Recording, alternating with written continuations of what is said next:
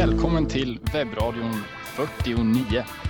Idag är det söndagen den 20 mars och eh, vi har pratat med Anton Johansson från Hedder och eh, Twingly och Anton Malmberg från eh, Muminmuggar och eh, Lycka. Men innan vi går vidare till den intervjun så tänkte jag börja prata med David Svensson från Standout Solutions. Tjena Jonas! Tjena! Alltså, Hur det är läget? rätt, ja men det är rätt skönt. Jag sitter, det är ju söndag idag. Eh, Så det är extremt lugnt på kontoret. Vi har haft en sån här superstressig vecka. Massor att göra. Men det har gått bra så att det är kul. Vi har varit på Ikea och handlat en massa.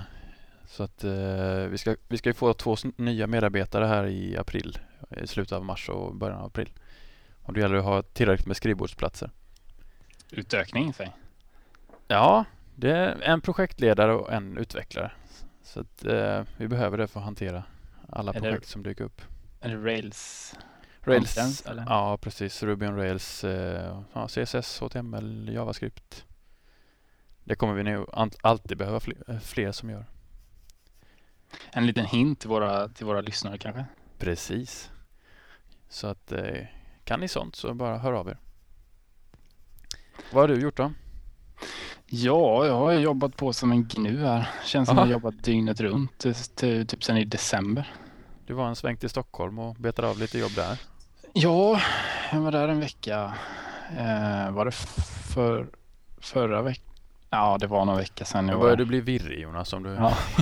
inte vet. Men det är väl därför vi inte har spelat in så mycket webbradion heller för att vi har haft mycket att göra helt enkelt. Inte för att vi är tröttnat utan för att vi har haft mycket annat. Precis. Och det blir ju lätt så. Man måste ju prioritera lite, även om vi har försökt. Vi har verkligen försökt att säga att men, eh, webbradion får aldrig komma liksom, andra hand. Där. Men det är, det är lätt, lättare sagt än, än gjort känns det Det som. ja, precis som en flickvän. Eller precis som vissas flickvänner kanske. Just det, Jag vet inte. så kan det vara. Men det, det har ju Men det, och precis som en sig- riktig flickvän så får man skit tillbaka när man inte sköter sig. Så det såg vi i kommentarerna här att eh, alla gillade inte riktigt att vi tog lite paus. Precis, jag, jag tänkte precis säga att det var något positivt för att jag tycker det är jävligt kul att veta att, att folk lyssnar på oss överhuvudtaget. och det, det är lite kul att när vi inte säger någonting, då, först då så hör vi av er lyssnare. Och det är ju det, det är både kul och, och tråkigt på ett sätt, men jag vet inte. Det hade Ja. varit lite, lite roligare med någon form av eh, bättre dialog med våra lyssnare, David. Är, det, är det vi som är dåliga på att påbörja dialogen kanske? Ja, det kan, Kan- så kan det också vara. Ja, det kan vara så att vi ska vara lite duktigare på att ställa frågor och sånt som vi får återkoppling på. Ja. Men eh, för att vi blev kallade slappfiskar eh, av Gurkan den här veckan och det, det, det kan vi ju inte stå ut med helt enkelt. Så att vi måste börja sända lite igen. Vi, vi ser det som en, eh, som, lite som en piska, fast eh, en bra sån. Typ. Ja, nej, men det är kul när folk tycker att det är jobbigt eh, att vi inte har spelat in något. Ja. Och det har vi märkt både på Twitter på, och på webbradion.net där Linus, Kristoffer Lindblom, Marcus Olsson, Adam Renklint och då Gurkan eh, har pushat oss lite. Det, Ja. det, det tackar vi för kan vi väl Absolut. nästan Marcus eh, skrev på Twitter till mig innan idag att han blev livrädd för att han var inne på webb- webbsajten webbradion.net och försökte komma åt den tidigare idag. Och just då hade jag lyckats sänka den med en eh, sådär en gigabyte loggfil som lästes in i minnet varje gång. Ehm, Så att, eh, men nu är den up and running igen. Jag hoppas att det ska förbli så. Bra. Vad, har du några spännande projekt nu som du gör? Som du jobbar med? Ja, faktiskt flera stycken. Eh, Det vi fokuserar på nu är faktiskt att utveckla vårt eget publiceringsverktyg. Eh, Ja. Standout CMS. Standout CMS. Eh, och det används ju av, vad kan det vara? Jag vet inte hur många som jag använder nu, men det är ganska många kunder. Så så fort man gör en ändring så hör man av antingen positiva eller negativa kommentarer från kunderna. Och nu har det faktiskt varit nästan bara positivt. Så att, ehm, eh, det har blivit eh, mycket mer kompetent eh, än tidigare. Så man kan göra mycket mer saker. Du kan ju berätta om den här eh, Key Value eller data, databas Ja, precis. Vi byggde upp, eh, för att vi har många kunder som frågar efter att eh, kunna bygga upp valfritt innehåll på sidan, alltså listor av olika slag. Till exempel man vill lista upp alla sina medarbetare och presentera dem med namn och bild och telefonnummer. Och sen vill nästa kund ha en beskrivning och sen så vill nästa kund ha ett fält med hur många år i branschen de har. Så att det är svårt att bygga något som passar alla våra kunder. Eh, så istället så eh, slängde jag ihop en Key, key Value Store, alltså jag lagrar, låter kunden själv, eller att vi gör det, specificera upp vilka fält kunden ska, eh, ska spara. Och sen kan han bara fylla i dem. Och så kan vi välja om det är ett textfält eller bildfält eller eh, what you see is what you get-fält. Eh, väldigt flexibelt och än så länge har det hållit ganska bra faktiskt. Eh, även i produktionsläge. För det är alltid nackdelen när man kör det lite sådär eh, flexibelt att det kan sticka iväg och att eh, det blir väldigt tröga, trögladdade sidor om allting är dynamiskt. Det vet väl du Jonas? Jo, och sen, eh, sen kan vi berätta också att den är ju eh, en sajt som finns i CMS. Den, fin den kan antingen finnas eller driftas i CMS eller remote så att du kan skicka iväg den och publicera den någonstans. Ja, faktiskt. Och den, den, är ju helt fristående från vårt CMS så vill man koppla bort den. Bara bygga upp den där och hantera den i början och sen låta den leva kvar för sig på en vanligt, vanligt webbhotell så går det bra. Och, och därav då behovet av en lite custom lösning där med, med just key value eller data, datamodellerna och sådär. Ja, för vi vill helst inte vara beroende av massa databaser som kan gå ner. Det, skulle, det har vi ju varit innan, att man har byggt upp en databas och men det är svårt att synka det fram och tillbaka också. Så att eh, just den här varianten kör vi en JSON-fil som publiceras tillsammans med sajten faktiskt. Alltså jag gillar det här med de här lösningarna som är, alltså de är ganska, inte små men väldigt, alltså egentligen väldigt enkla. Ja, det skumma är att nu när jag tittar på det så ser det jätteenkelt ut och självklart. Men eh, jag har ju funderat på det här i egentligen flera års tid och haft mer eller mindre avancerade lösningar på gång. Och det är först nu när man har fått den självklara lösningen som den är självklar. Och det var egentligen när både du och jag satte oss och spånade loss som, som det blev bra. Mm. Och, det här, och det här med, för vi har funderat jättemycket kring det här på sista tiden, att man kan ju dra in hur många plugins och extern tredjepartsmoduler och kod som du aldrig behöver röra, mm. men som fungerar. Mm. Men du måste fortfarande veta vad den gör och veta hur du konfigurerar modulerna mm. oavsett vilket språk du använder eller vilken, vilket ramverk du kör och sådär. Så, så just sådana här lösningar som är små, som har begränsningar från början, där du, som du vet att det, det jag ska skriva nu det är egentligen ett, dat, ett um, en databas kan man säga. En enkel databas. Mm. Eller lagring på fil typ. Precis, ungefär och, så. Och då vet, eller liksom då har man, då har man inte så jättemånga alternativ. Visst, man kan, man kan givetvis eh, tänka på relationer, man kan, ja, man kan göra mm. väldigt, eh, väldigt svårt, men, eh, men just det här att hålla det enkelt, det, jag tycker det är otroligt intressant. För jag menar, ja. som Rails är ju egentligen magi för, från början. Mm. Ramverket är ju magi och så, bara, så, så lär man sig hur ramverket fungerar. Men ibland så undrar jag, eh, alltså frågan är om man inte hade kommit längre om man hade byggt allt själv. Fast hållit sig till begränsningarna. Och... Du kan börja med något enklare också som till exempel Sinatra. Eller liknande. Mm. Eh, för att nackdelen med till exempel Rails är ju att Eh, det verkar för det händer för mycket bakom kulisserna som man inte har koll på om man är ny med det. Efter ett tag så har man ju koll på det och då känns det helt naturligt men när man börjar så känns det som att oj, det är någon som gör någonting åt mig som inte jag gör själv. Mm. Och jag fattar inte varför, vad det ska vara bra för och, och hur det går till. Men, men eh, känner inte du så nu också när du jobbat med det länge att nu funkar det? Nu är det inga problem? Jo, delvis. Eller jo, när det blev version 3 där, eller när den gick över till rack-baserat, mm. då, då kände jag väl att ja, så, jo. Men samtidigt så känns det jämt som att man drar in, om man drar in Rails i ett projekt, då är det så här ton med overhead. Mm. Typ. Mm, absolut. Så att ibland är det skönt, om vi pratar vanliga webbplatser så, så jobbar vi gärna i vårt eget CMS. Eh, just för att vi har provat lite olika publiceringsverktyg och inte varit riktigt nöjda med det. Men det är väl så alla webbyråer gör, misstänker jag. det finns säkert 3-4 tusen CMS-lösningar i, i det här landet. Mm. Många Och, dåliga, många bra. Många dåliga och jag blir ju ofta väldigt irriterad på Wordpress, så ska jag säga faktiskt. Det är smidigt för små enkla sajter men eh, så fort man ska göra customizing och vill göra det bra, alltså skriva riktigt fin kod så blir man frustrerad.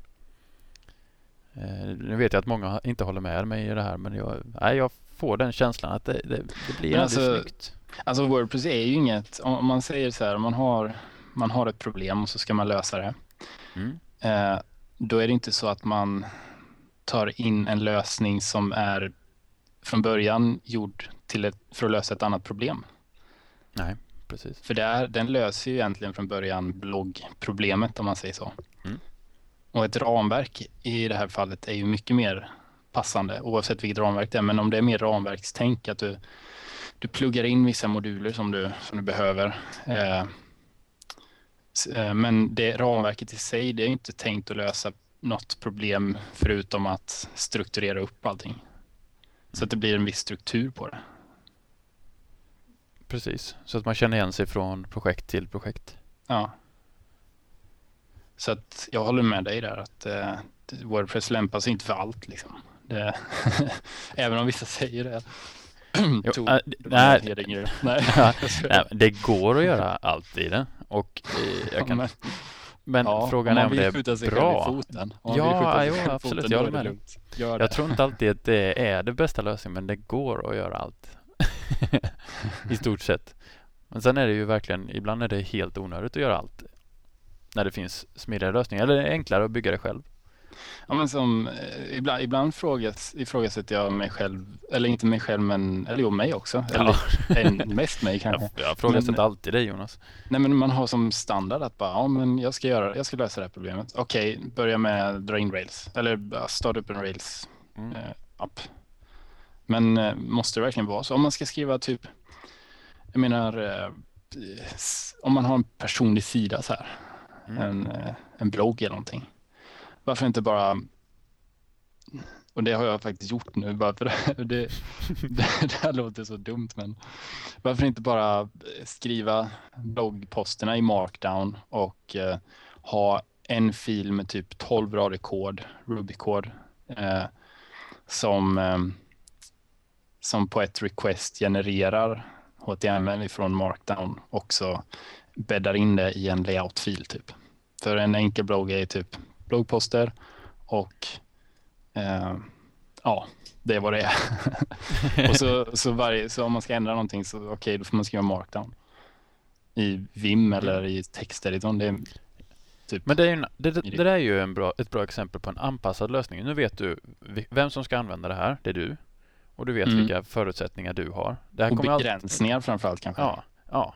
Så du vet precis eh, hela målgruppen och hur det ska funka. Då är det ju en jättebra lösning. Men Mm. ska du släppa lös det på kunderna, alltså en random kund, då kanske inte det är den bästa lösningen. Förstår Alltså jag, jag jag, jo, nej, men precis. Absolut. Absolut. Jag kommer tänka på en grej nu bara för det. Mm. Det hade funkat grymt bra om kunden hade haft en Dropbox och du hade lagt markdown-filerna i den Mm. och bloggen hade tittat på markdown-filerna och kompilerat live. Jag håller faktiskt på att skissa en, en liten sån lösning med Dropbox-inblandning i. Just för att minska problemet för kunder. Men då handlar det om mm, hantera pdf-filer och liknande. Där kunden lägger sina, det enda han gör lägger sina pdf-filer i en mapp på sin dator. Och Mm. därifrån får de, de flyttas till en annan mapp när de är behandlade av vårt system. När man connectar via API då på Dropbox. Ja, det är, det är en ganska så här, Dropbox är en väldigt så här, det, det kan fungera på, till många. Eh, Ja, för de behöver inte göra någonting. De installerar Dropbox. Och det sen funkar så, precis som vanligt. Ja, det är deras hårddisk. Liksom. Mm. Ja. Det är Så grymt. varför, varför inte? Dropbox är bra. Det är bra skit. Har du installerat så här företagskontot eller? Eh, just nu kör vi faktiskt med ett konto som vi kör på flera maskiner. Det känns som att det är lite the way to go fortfarande ändå. Eh, jag tittade på Dropbox for Teams men jag var inte helt övertygad. I och med att det var mm, tidig release så har jag inte vågat köra in det på hela företaget än. Nej, det där med, man ska aldrig vara en early adopter i om man... Inte med viktiga grejer. Nej, om man, om man inte är beredd på att ta risken. Liksom. Men vi behöver early adopters annars så går det inte framåt så som vi vill. Så jag kan tänka mig att köra det, till exempel testa en sån grej privat på någon burk hemma och sen när det funkat bra i två, tre månader, då kan man börja köra det på företaget. Sen har ju just, eh, alltså Dropbox har aldrig gjort bort sig. Men, Nej, Nej det är väl något sådana jag skulle lita på i och för sig. Mm. Men däremot så har POP, vad heter den, POP FOG har tydligen legat nere nu ett tag. Fast det ska vi inte gå in på idag. Nej. Utan vi håller oss till våra, vi har lite nyheter också. Förutom eh, de här, den här eh, riktigt bra in, intervjun som vi gjorde här om eh, dagen eh, med Anton Anton så, så har vi I faktiskt... I fredags var det va? I fredags var det. Mm. Eh, så har vi faktiskt ett gäng eh, ja, mindre nya och nya nyheter. jo, jag tänkte säga en grej innan vi går vidare där bara. Eh, I semestret så kör vi något som heter Liquid. Eh, du vet vad det är också Jonas, en, en Mark... Vad heter det? Template. Tem template-motor. Eh, som från början fanns för Ruby men nu finns för lite olika språk. Där du skriver, låter kunden skriva ja, hur en sida ska bete sig kan man säga. Loopa ut lite variabler och samlingar med arrayer och sånt Eh, och framförallt så ska det vara säkert så att kunden kan inte hacka din sida eller något sånt där genom detta. Den kan inte skriva på ett objekt utan den kan bara läsa egentligen och skapa egna variabler. Ja. Och det, ja, jag gjorde, det fanns ingen bra PP-port för det här eller det fanns en som var lite halvfärdig så jag forkade den på GitHub och byggde vidare. Och den finns, om någon vill förbättra den eller använda den så finns den POP-liquid tror jag den heter. King. Mm. Bara sådär liksom. Visst. Så sök på standout och PHP-liquid så hittar du den. Jag har märkt en grej där när det gäller plugins och eller så här eh, open source kod som jag har ju testat lite sånt nu. Ja, sen i höstas lite har jag väl varit lite mer eller mindre aktiv. Eh, eller jag har inte varit aktiv nu på tre månader, men jag har haft projekt, eh, lite jQuery-plugins och lite sånt som mm. på, på mitt GitHub-konto, github.com slash arnklint. Eh, så gå gärna in där och följ mig och följ David också på github.com slash standout-David eller? Ja, kör standout så hittar du hela företaget där. Ja. Eh, och eh, jag har märkt en grej där. Eh, man får jävligt mycket trafik från jquery.com där via. Mm. Så för er Intressant. som... Ja, det är, det är jättekul. Och det, det är himla kul att, eh, att folk börjar forka och eh, skicka så här pull requests och bidra med kod till, till de projekten man själv har skapat från början. Absolut. Och bara, jag fick ett meddelande häromdagen ja, men, eh, från en kille i San Francisco som jobbar på typ något stort enterprise-företag eh, som hade förbättrat prestandan på en av, eh, av den här högerklicks-pluginen som jag skrev för ett halvår sedan. Kontextmeny? Kontextmenyn, ja. Precis. Eh, så att man högerklickar och så får man upp den här, ja, den här vanliga, den overrider den vanliga högerklicksmenyn i webbläsaren. Mm. Eh, så kan du sätta olika alternativ där. Och han, har, han har varit med och, Evan Worley heter han. Han har varit med och hjälpt till där rätt mycket på sista tiden det är lite coolt. det är en väldigt enkel grej och en väldigt enkel lösning men kul att samarbeta med folk som man inte känner. och det är också, det kan jag ju säga, det tycker jag alla, för jag vet att vi har ganska många yngre lyssnare också. Eh, så det tycker jag att eh, om ni ska om ni ska börja plugga, gå på universitet och sådär, skapa ett open source eller hjälp till på ett befintligt open source-projekt. För att det ger jäkligt mycket cred ute i, även i arbetslivet och det kommer nog bara bli mer och mer av sånt tror jag. Ja, det märkte jag nu när vi körde våra eh, anställningsintervjuer. De som kunde visa upp något som de hade gjort och hade ett eh, GitHub-konto till exempel, de, de låg ju mycket bättre till direkt. Det, ja, man, man ska kunna visa upp saker man har gjort. Det håller liksom inte att sitta på en intervju och säga att man är eh, driven och innovativ och sen inte kan visa upp någonting. Ja, och då, det är ett bevis också på att man, man kan jobba med ett projekt där flera deltar. Mm. Man kan, man sätts in i kod som någon annan har skrivit. Man liksom kopar på ett sätt. Även om det är ganska, det är inte på samma sätt som att sitta på samma arbetsplats och jobba kanske, men det är fortfarande inte bara du som skriver koden. Så du, kan, du måste anpassa dig och du måste ja, fungera i team helt enkelt. Ja, vi, vi, eh, nu kom vi bort oss lite här. Vi skulle ta upp nyheterna tänkte jag. Så var det ja, men eh, det tyder på att vi inte har pratat i webbradion på länge. Nu kör vi. Yes, vi börjar med Internet Explorer 9 eh, som strandar tågresenärer. Eh, Internet Explorer 9 släpptes ju häromveckan och eh, det har eh, tydligen kommit som en total över, överraskning för allas vårt eh, favorit, vår favoritresekompis SJ. Så SJ.se ska enligt eh, allas vår trevliga nyhetssajt IDG eh, varit inkompatibel med i9. Vad, vad, vad kan vi säga om det här David? Ja, för det första kan man ju undra vad det är som ska kärva överhuvudtaget.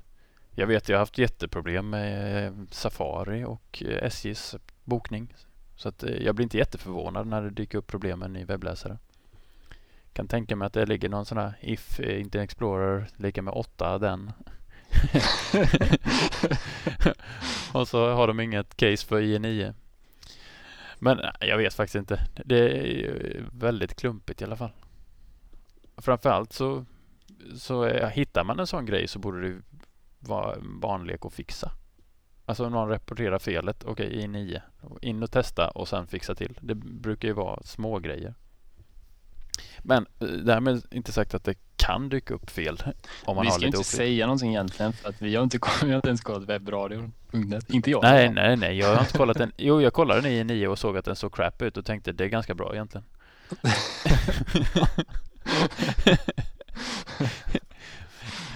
ja, nej men hur många seriösa utvecklare hade vi som körde Internet Explorer vid den Jaha, tiden när vi byggde. IE? Å andra sidan kan man ju säga att vi borde ju göra den så snygg som möjligt för att de borde ju verkligen lyssna här. Ja, vi har ju lite, vi har ju funderat ganska mycket kring hur vi ska göra sajten bättre och göra webbradion bättre och sådär. Vi har ju gjort sådana undersökningar till exempel, men vi, vi kanske får ta tag i det här nu under sommaren när det är lite mindre att göra förhoppningsvis. Ja. Lycka till Jonas. Ja, jag är trött på det här nu. Nej, jag skojar. ja, shit. Vi får planera in en sån här superhelg och sitta med webbradionutveckling. Kanske någon mm. annan som vill hjälpa till som har massa tid över och visa sina skills. Ja, det fattar vilken exponering eh, den personen kommer få. För jag menar 40 000 nedladdade avsnitt på webbradion.net. Eh, typ tre, vi har ju rätt dagen. många lyssnare redan dagen efter vi har släppt ett avsnitt. Så att ni som, om det är någon av våra lyssnare nu som känner för att eh, ja, förbättra webbradion.net, sajten alltså. Det hade ju varit kung. Ja, ja, säg till. Och gör ni bra jobb så har ni antagligen eh, lite arbetsuppdrag från oss också. Ja. Det är perfekt ju. Ja. Ja. Det blir win-win situation som man säger. För oss i alla fall. Ja, och för den också. ja, det har du rätt i.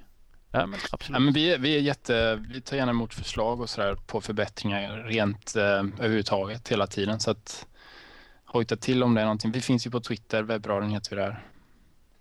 Hur, har du börjat testa saker i Internet Explorer 9 än? Nej, jag ska vara ärlig och säga att det har jag faktiskt inte hunnit.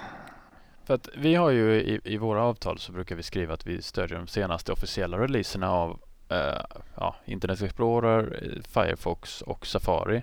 Och fixar man det i dem så brukar det funka bra i de andra också. Uh, men det är alltid lurigt när det kommer en ny version. Uh, man kanske skulle skriva den mest använda versionen av, av de tre istället.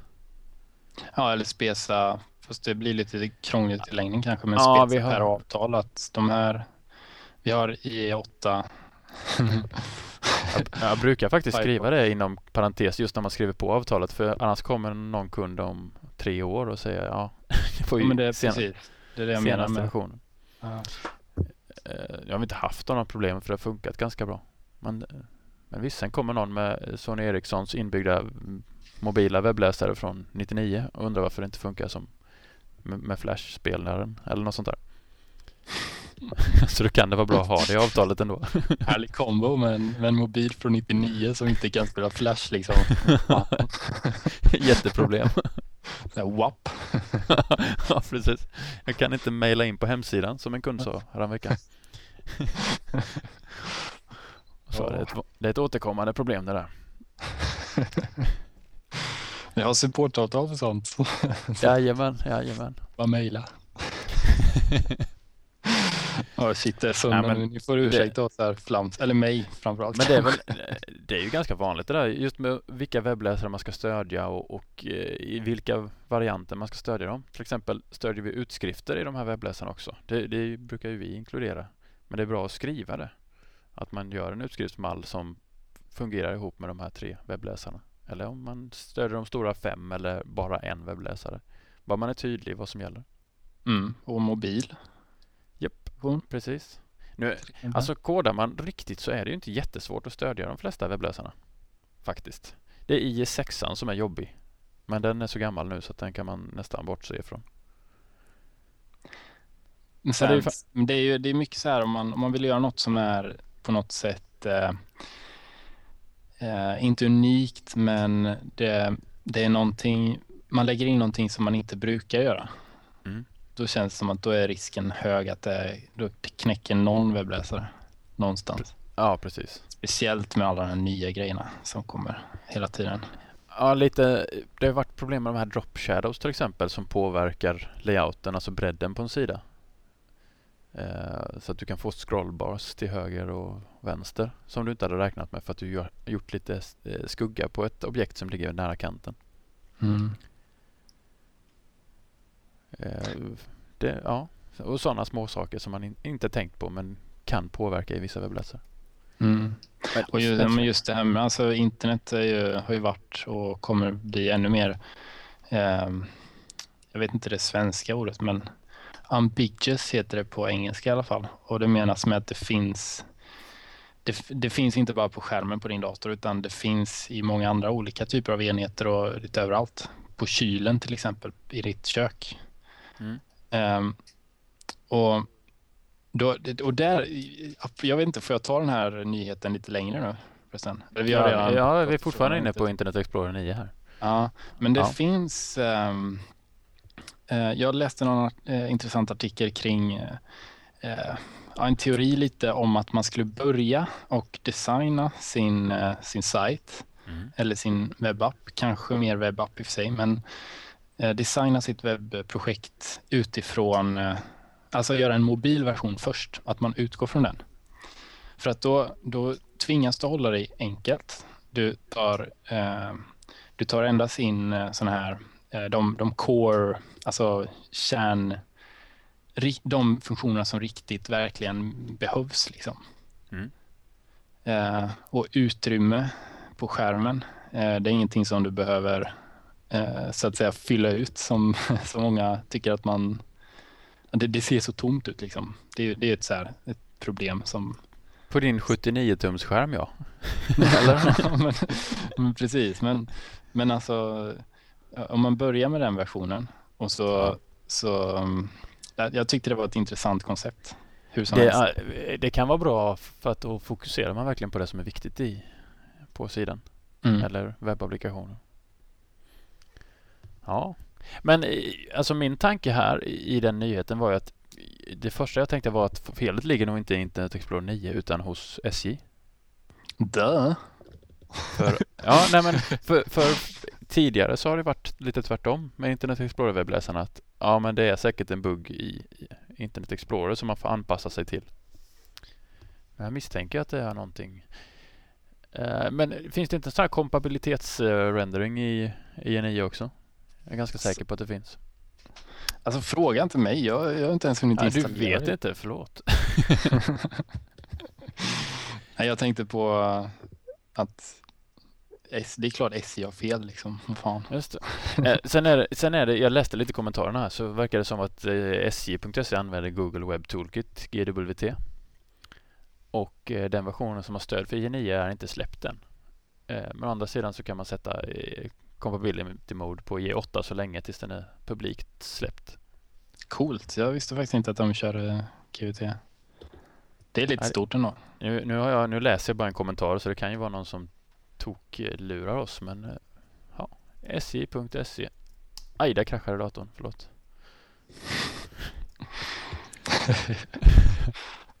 Okej, de har ju en del att jobba på på sin sida också ser jag. Överhuvudtaget. Ja, det är lätt för oss att säga. Vi ska inte säga någonting. Webbradion.net och... Men det stämmer, de hade Google Web Toolkit eh, hänvisningar hit och dit. Okej. Det är lite coolt faktiskt. Mm. Jag vet att de har kört Java, men eh, Mm. jag visste inte att de körde GVT för client. Har vi ingen som jobbar på SJ eller känner någon som jobbar på SJ som bygger den här sajten? Det hade varit kul att prata med dem i webbradion. Får de förklara vad som hände och, och vad de tänker för att eh, de har ju rätt många bokningar på sidan. Mm. Nu på lite intressantare nyheter. Toppdomänen .xxx eh, godkänd av ICANN. I fredags godkändes den omtvistade toppdomänen .xxx av ICANN och, den högljud, och de högljudda protester som gjorts mot toppdomänens införande hade därmed ingen verkan alls. Eh, tanken är ju då att porrindustrin ska husera under den här toppdomänen. Så vilken ska du ha Jonas? Är det anklint.xxx? Oh yes, som löv. Yes, yes. jag tänkte ja, webbradion.xxx, det låter ju väldigt skumt. Men jag, jag tyckte när jag hörde det här så tyckte jag det lät lite så här att ska man verkligen kategorisera sajter med toppdomän? Är det, är det, för det är väl första, Ja, för de flesta andra har ju länder och sen har vi lite sådär education och lite sådana saker. Men det här är en hel industri som får en toppdomän. mm. typ Eh. EDU, så om vi säger det finns ju, ja men kategori, det tänket finns ju lite sedan tidigare. Mm. Men, men just till en industri och en sån industri. Men- Fast för att- jag, alltså vem som helst får ju fortfarande använda XXX. Jag, va? jag har inte följt med i det här alls, men nu när jag gör lite sökningar på det, så ser det, på det här så ser jag att eh, Eh, den, redan 2005 så började man diskutera första gången och den blev godkänd på steg ett tillsammans lite andra eh, .tel och .asia och .mail och sådana grejer. .jobs och travel. Eh, så att det har hållit på väldigt länge. Frågan är, eh, ja, vad, vad tror du? Är det Ska vi ha, är det- kommer den användas eller kommer porrindustrin vara kvar på .com och bara skita i det här? Ja. Det, Jag menar den kommer ju säkert spärras. XXX kommer ju vara värd jättemycket. Ja men 6.com Funkar det- kommer antagligen vara mer värd. Ja, det är väl klart. Men, men hur funkar det när ett helt nytt, en helt ny toppdomän släpps och bara är det bara först till kvarn då som gäller eller? Ja det brukar ju vara sån här, eh, vad heter det? Åh, Då skulle jag ju ta tappat sex, begreppet. sex och sen så skulle jag ta porn på och youtube.xxx. Nu har vi dem. Har skulle framtiden sex- tryggad. Jag skulle ta 6.xxx och vidare skicka all trafik till webbradion.net. Vi får investera i lite på- nya servrar tror jag då. Ja, och lite nya fotografier på det. Eller nej. Nej, shit vad trött jag är då. Jag Vi måste vi, gå vidare nu tror jag. tror det. Det Men nu är våra- lyssnare inte informerade om detta i alla fall så att de kan vara med när, när alla domänerna släpps. 6.com, ta den. Nej, .xxx. .xxx menar jag. Annars blir... Försök Ja. ta 6.com. Eh, Safari och eh, IE hackade i tävling. Eh, tävlingen på Pawn to Own. PWN Okej. 2 Ja. Own går ut på att eh, ta sig förbi eh, säkerhetsspärrar i programvaror och eh, första priserna, priserna brukar vara data, datorutrustning och, och sånt. Ehm, under första dagen av tävlingen så hackades både IE8 och eh, Safari medan Google Chrome klarade sig eftersom det täppte till ett säkerhetshål strax innan eh, tävlingen började.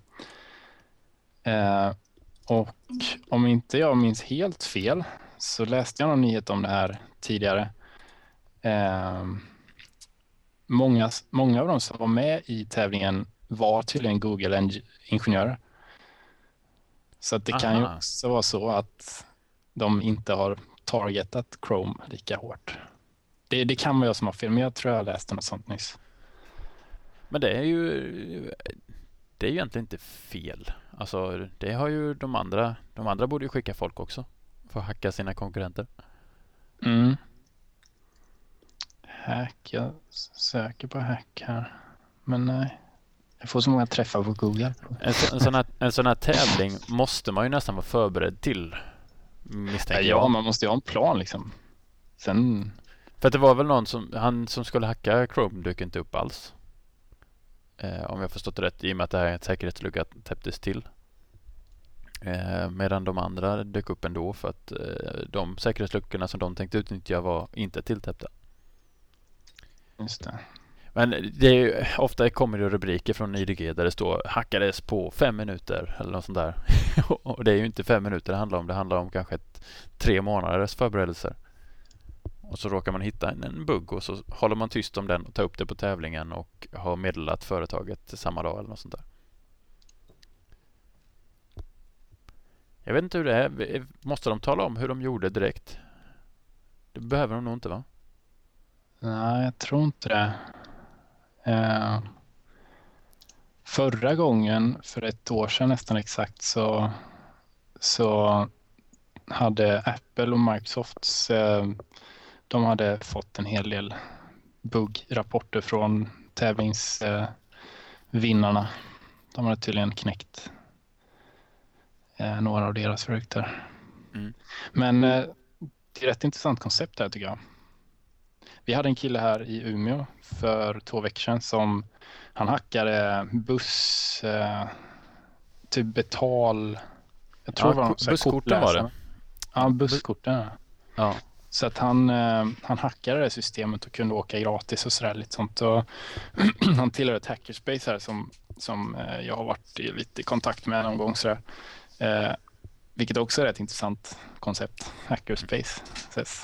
Eh, men i alla fall, eh, då, det, då började han med att, eller då, då sa han till bussbolaget, tror jag, eh, och bussbolaget stämde honom, eller polisanmälde honom. Mm. Direkt. Smart. det är så här, Hej, jag tänkte bara säga att ni har en, uh, ni har en säkerhetslucka här. uh, ja, men, och så bara 112 bara ringer polisen och... ja, men... Vad tänker som liksom? ja, jag menar det, tänk om grannen kom förbi. Hej, du har glömt nycklarna i dörren. bara, Åh, vänta lite, jag polisanmäler dig din jäkel. ja, nej men det är ju helt absurt. Man borde ju vara skitglad för att någon sa det. Jag funderar, jag funderar lite på polisanmäla bussbolaget. Okej. Okay. Nej. Nej. Det, det, det blir konstigt också. Ja, precis. Nej, men alltså... Ja, men nästa gång han hittar en, en säkerhetslucka, vad händer då? Han kommer ju inte säga det.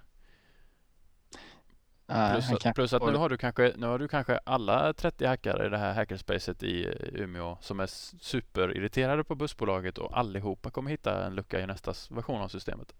Sen är ju de här hackerspacen är ganska knutna. De, det finns ju flera över hela landet och jag vet att de är forskningsavdelningen i Malmö tror jag. Mm. Till exempel. De har ju kontakt med det här nätverket. Mm. Så att det är också lite fail. Typiskt sätt att skjuta sig själv i foten. Ja, ja det, det var konstigt. Men och, och ja, nej vi kanske skulle anordna en egen eh, webbradion eh, Leet Hacker Contest. Ja, man kan ju ta, nu är det ju webbläsare det handlar om att hacka här. Men eh, hacka sajter är ju en helt annan grej. Det skulle man må bra av att ha lite tävlingar ibland. Hacka stora mm. sajter. Jag tror folk skulle, alltså vissa stora sajter skulle säkert betala för eh, det här om man lovade att inte släppa ut eh, säkerhetshålen eller göra någon skada. Liksom Men de har ju oftast, de stora, riktigt stora, de har ju eh, oftast någon inhyrd eller någon som, mm. som analyserar det här. Som, jo, de riktigt stora, men jag, jag kan tänka mig de som ligger eh, kanske någonstans i mellanskiktet har inte alltid det. Typ webbradion liksom. Vi stöter ju ofta på, vi stöter ju ofta på sajter som inte har säkerhetskontroller alls. Någonstans. Mm. Eh, liksom, ja, det, var, det var inte du som kommenterade häromdagen? Du kunde sätta in vad som helst i ett formulär och den svalde det. Började köra SQL queries hur som helst. Men, mm. eh, eller var det, det kan ha varit Kevin också. Mm. Ja, men det... det så att eh, hacking, eh, jag gillar snäll hacking. Vet man testar och ser om man kommer in och sen så när man hittat det så ska man tala om det. Men tyvärr så är det, det här bussbolaget ute och... En hacker är att äh, göra en skada. Men han, han äh, försöker antingen ta sig in på ett system eller lära sig ett system som man inte kan. Äh, mm, mm. Men han vill inte han vill absolut inte gå in för att göra skada utan han vill snarare ja, men, bli bättre på det han gör. Men däremot en cracker, så har jag lärt mig i alla fall i informationssäkerhet, en kurs på JTH. Eh, att en cracker däremot, de vill ta sig in och skada. Det är deras, deras mål ett typ. Och det är ju tvärtom mot vad alla tidningar och all media skriver att hackers, eh, det, det, är liksom, det är den bilden som vi har blivit, vi har fått av media. Mm. Att hackers är onda. Men ja, eh, som mm. hackerspace, det finns ett skäl till varför de heter hackerspace. Det är för att de, de är inte onda. Liksom. De, det är inte deras mål att, att göra... Men pratar vi massmedia så är ju alla hackers. Jo, men precis. Jag menar det. Att, mm. att det är lite så. Så frågan är om det inte det kommer ändå betyda. Alltså du kan ju ha... Ja, SEO kör ju White Hat och Black Hat. Det är lite enklare att förstå. Black Hat Hacker. Mm? White Hat Hacker. Men då, eh, då, alltså då, det är ju kung för då kan man ju även visa vad man, vem man tillhör, vem man är. Just det, schyssta vita hattar och svarta hattar. Det sitter någon där sent en kväll och bara visar sin svarta hatt och hackar sig in. Tömmer hela SJs kunddatabas. Precis. Ja, men det, det är ett område som också blir vad, vad, tror du om säkerhet, liksom informationssäkerhet i framtiden? Kommer ju alltid, det känns som en, om man vill ha jobb inom något så här, som är ganska långsiktigt så är säkerhet inom IT ganska, ganska säkert känns som. Känns så ja. Flash till HTML med Adobe eller Adobe Wallaby. Adobe har uppfattat att HTML5 är en aning hetare än Flash just nu och släpper därmed en förhandsversion av Wallaby, ett verktyg för att konvertera FLA-filer till HTML5-animationer. Eh, och eh, jag har faktiskt inte kikat jättemycket på den utan den verkar som att den håller vad den lovar enligt de kommentarer jag läst. Eh, I alla fall för enklare applikationer, eh, animationer.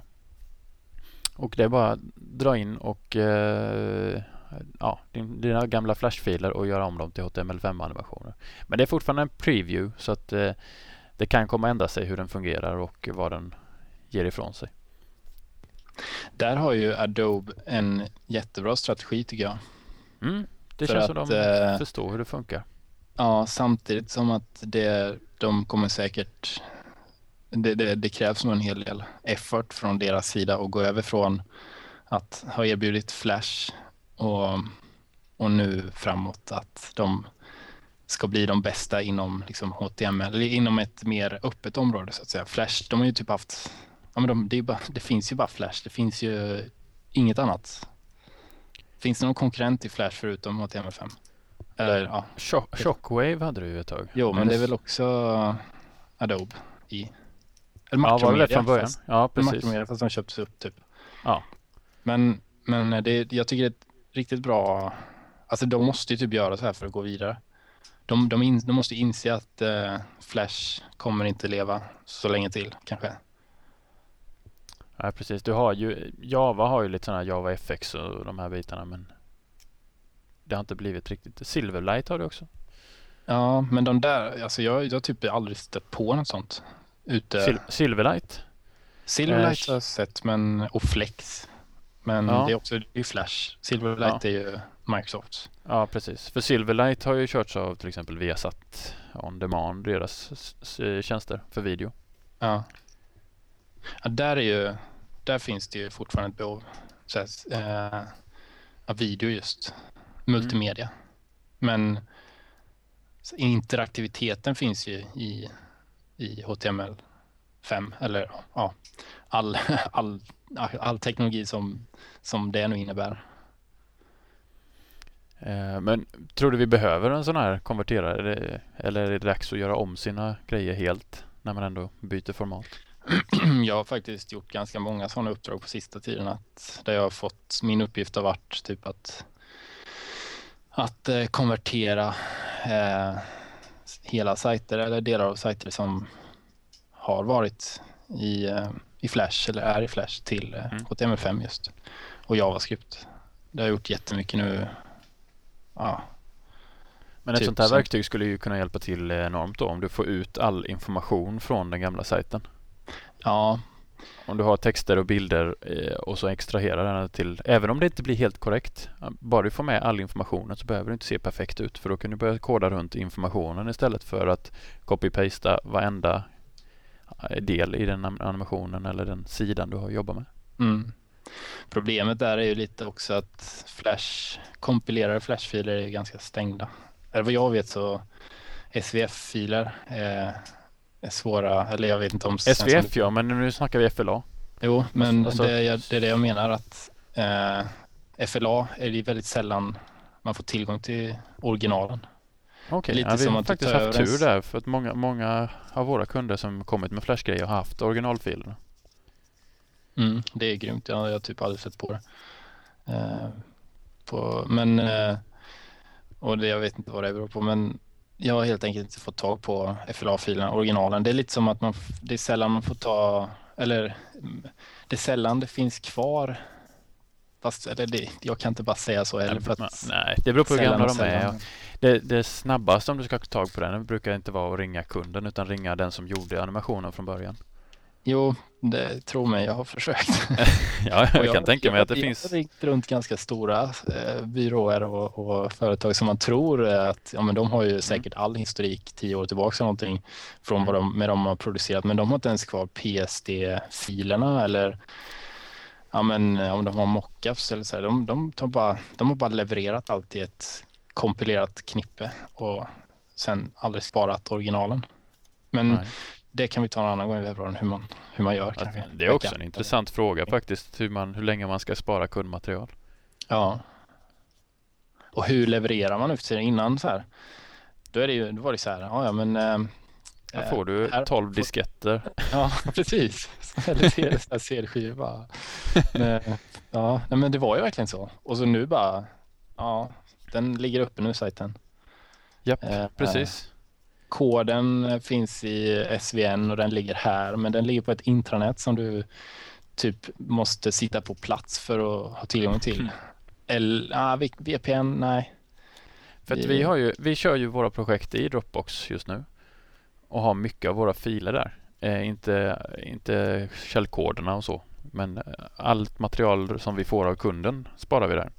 Mycket så meta så dokumentation som spesar och sånt. Ja, lite anteckningar från kundmöten. I och för sig det har vi mest i Evernote nu, men mycket av sånt som man kan behöva om man går tillbaka om ett år igen. Och nu har vi haft det hela 2000, ja, halva 2009, hela 2010 och påbörjar 2011 med det också.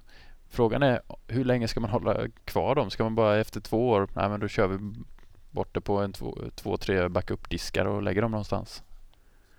För att antagligen kommer vi inte gå in där och leta efter det.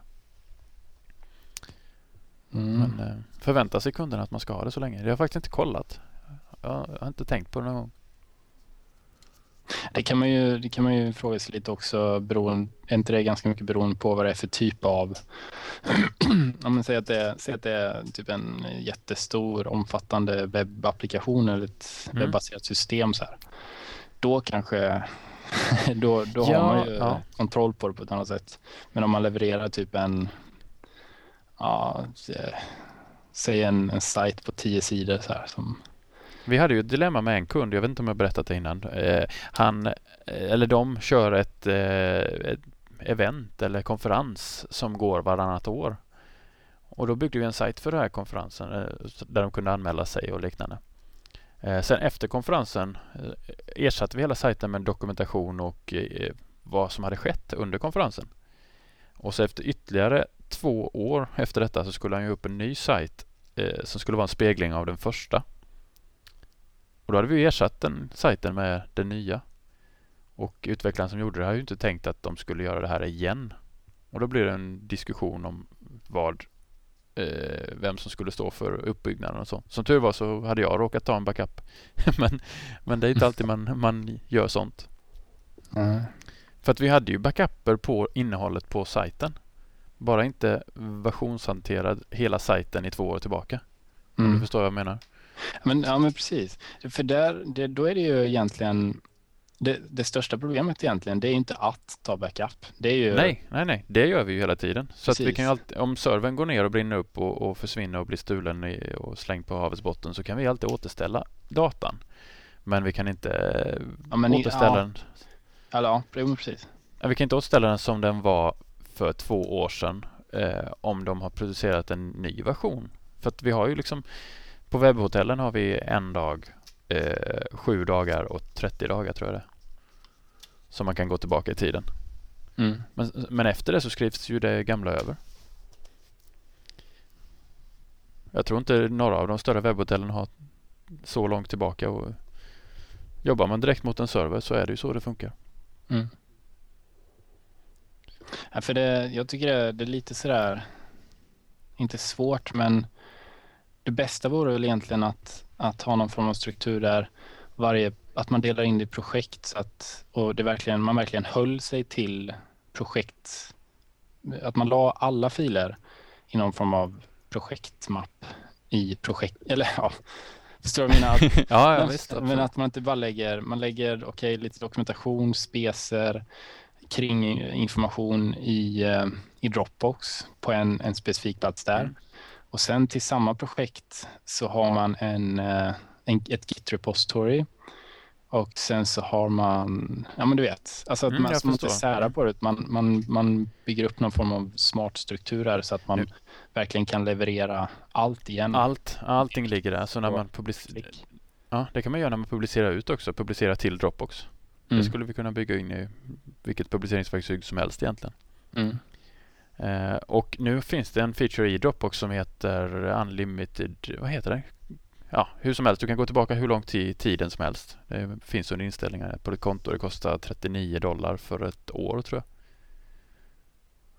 Så att eh, det kan vara värt att investera i. Verkligen. Nu blev vi lite snackiga. Jag tycker vi går vidare. Vad säger du om Pixelmator? Ja, jag har tappat bort mig själv här. Pixelmator Tutorials. Det är ju många som eh, sysslar med webbgrafik som har eh, testat Pixelmator som ersättare för Photoshop. Eh, och det är ju ett lite mer lättviktigt program och kostar väldigt mycket mindre än vad Photoshop gör.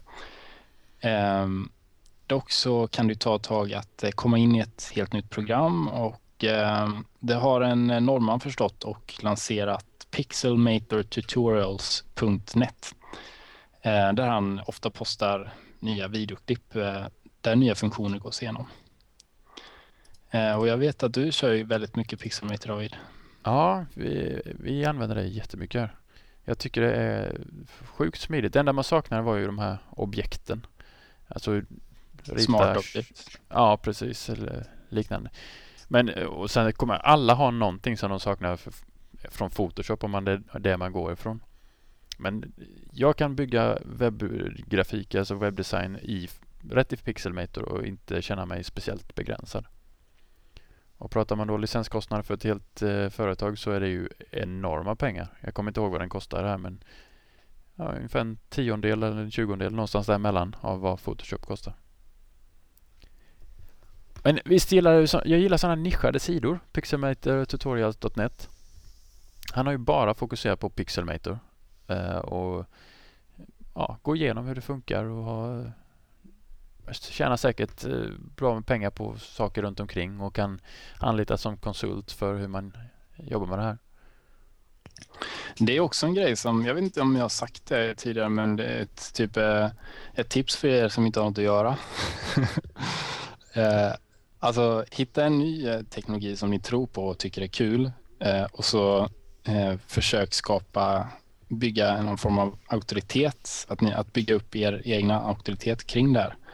Så att eh, det här är ju en, precis en sån grej att han, jag vet inte vad han heter, men han norrmannen här då som kör pixelmatortutorials.net, han, han eh, visar att han kan någonting väldigt bra samtidigt som eh, Ehm, han bygger sitt egna varumärke och, och liksom visar auktoriteten på något sätt. Eh, det var ju så Ryan Bates gjorde med railscasts.com till exempel. När Rails var ganska nytt så lärde han miljarders, nej men jättemånga människor eh, och Rails-nördar eh, hur man gör olika grejer eh, och hur man löser olika problem inom Rails med enkla, eh, väldigt välgjorda podd eller screencasts. Så tutorials typ. Eh, som man kan prenumerera på, på i iTunes och sådär. Eh, och då var det nytt och det väx, han växte med det här och, och så ble, blev han till slut någon form av ah, core, han blev någon form av contributor till Rails och fick vara med på prata på Rails Conf och ja, sen skapades ett namn ganska, med, med ganska enkla medel egentligen. Mm. Och, och visade verkligen sin kompetens och sådär också. Så att han är ju, han gör det fortfarande va? Ja, han, han kör ju. Ja, ja, jag är helt imponerad. Varje gång man har ett problem med Rails och undrar hur sjutton gör man det här på bästa sätt? Då har han gjort det för fyra månader sedan och gjort ja. en video om hur man gör det också. Det är Precis. helt fantastiskt. För jag menar, kunskap blir ju billigare och billigare. Vi, mm. Eh, vi, eh, vi kan mer och mer i och med att kunskap blir lättare att lagra och mer tillgängligt på internet till exempel. Eh, så att varför inte, varför inte bara ge bort det och se till att man syns i samband med detta. Men ja, vi får se när, när någon sån här klockren svensk sån grej kommer. Jag vet inte om den svenska marknaden är, om man tittar på programmering och webb och sådär. Vi, det, webbradion är ju, det, vi är ju sådana. Vi, vi är ju där. Eller vi kanske inte är där, men vi, vi vill väl lite ditåt, eller hur? Webbradion det är ju ett sätt för oss att eh, ett, vi haft nummer ett ja, är ju ja, att eh, ha en ursäkt och prata med riktigt smarta människor. Som Anton och Anton till exempel i det här avsnittet. Ja, precis. Eh, för det, det, är väldigt lätt för oss att, att kontakta någon eh, dels med de förra eller gästerna som vi har haft i bagaget och intervjuat i webbradion och visa på att vi har pratat med de här. Och, men, men framför allt då att, att vi också har lyssnare. Vi, vi har liksom, ja, jag vet inte. Det, jag menar, vad du tänker säga är att ingen hade suttit och lyssnat på oss i en och en halv timme om vi bara satt och snackade på ett kontor någonstans. Precis. Precis. Om de inte fick betalt för det. Ja, jag tänkte precis säga det. Om, om de skulle få lön för det så, ja, kanske. Möjligtvis, ja. Nej, men det är ett kul sätt att nå ut, så att testa det gärna. Ni kan ju, är det någon som vill prata om någonting, typ eh, tutorials och sånt, så är vi jätteglada för att ta in sånt material på webbradions podcastsändning. Vet, hur man gör någonting för, som är webbrelaterat. Sen är ju vi väldigt, vår nisch är ju ganska, eller nisch och nisch, vi är ju väldigt breda fast väldigt smala också. Så vi, vi kan ju inte bli hur, vi kan ju inte få hur många lyssnare som helst för att Sverige är bara så stort och eh, vår webb är ju också inte så, eller är ju stort men podcastlyssnare som är programmerare och webbdesigners är väl kanske inte jag du inte. förresten, apropå, apropå market och marknad och sådana grejer. Jag såg du Boa World att de drog igång igen? Ja, och eh. körde något helt nytt koncept med sin eh, webbradio. Böcker? Eller hur? Ja, de kör ju säsonger nu. Ja, så season 1 men... och season 2 och så kör de ett antal avsnitt för det här och skriver om det också va? Ja, det är det som är grejen. De ska släppa mm. allt material i ett, ett, i ett uh, skrivet format vad jag förstår. Så varje, varje uh, sändning blir en, ett kapitel i en bok, tror jag. Okej, okay. intressant. uh, ja, Och de har ju alltid haft nedskrivet. De, de har ju haft eh, någon som har skrivit ner allt de säger. Det borde vi på. Tänk Ja, om lite- mer eh, besökare vi hade fått från Google då. Jag pratade med en kollega på ett annat eh, kontor som eh, engelsman. Han sa det. Varför gör ni inte sån transcriptions av era podcasts?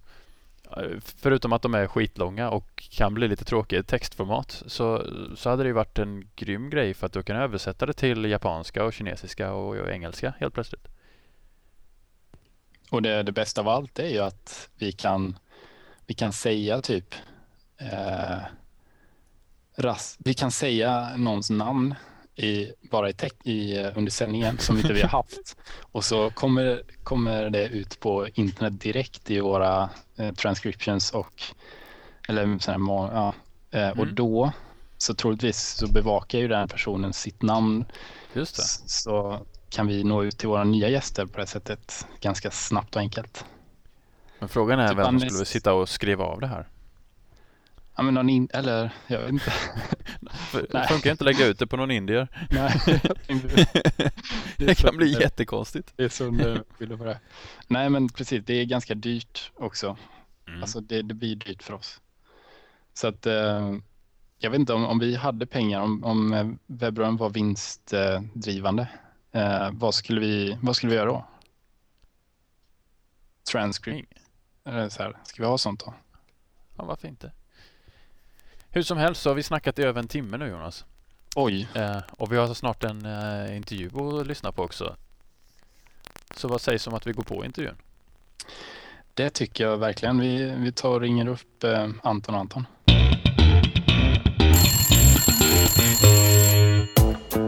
Ja, jättefint faktiskt. Det är någon konstig musik igång här. Stänga av lite servrar kanske. Ungefär så. 14 igång något.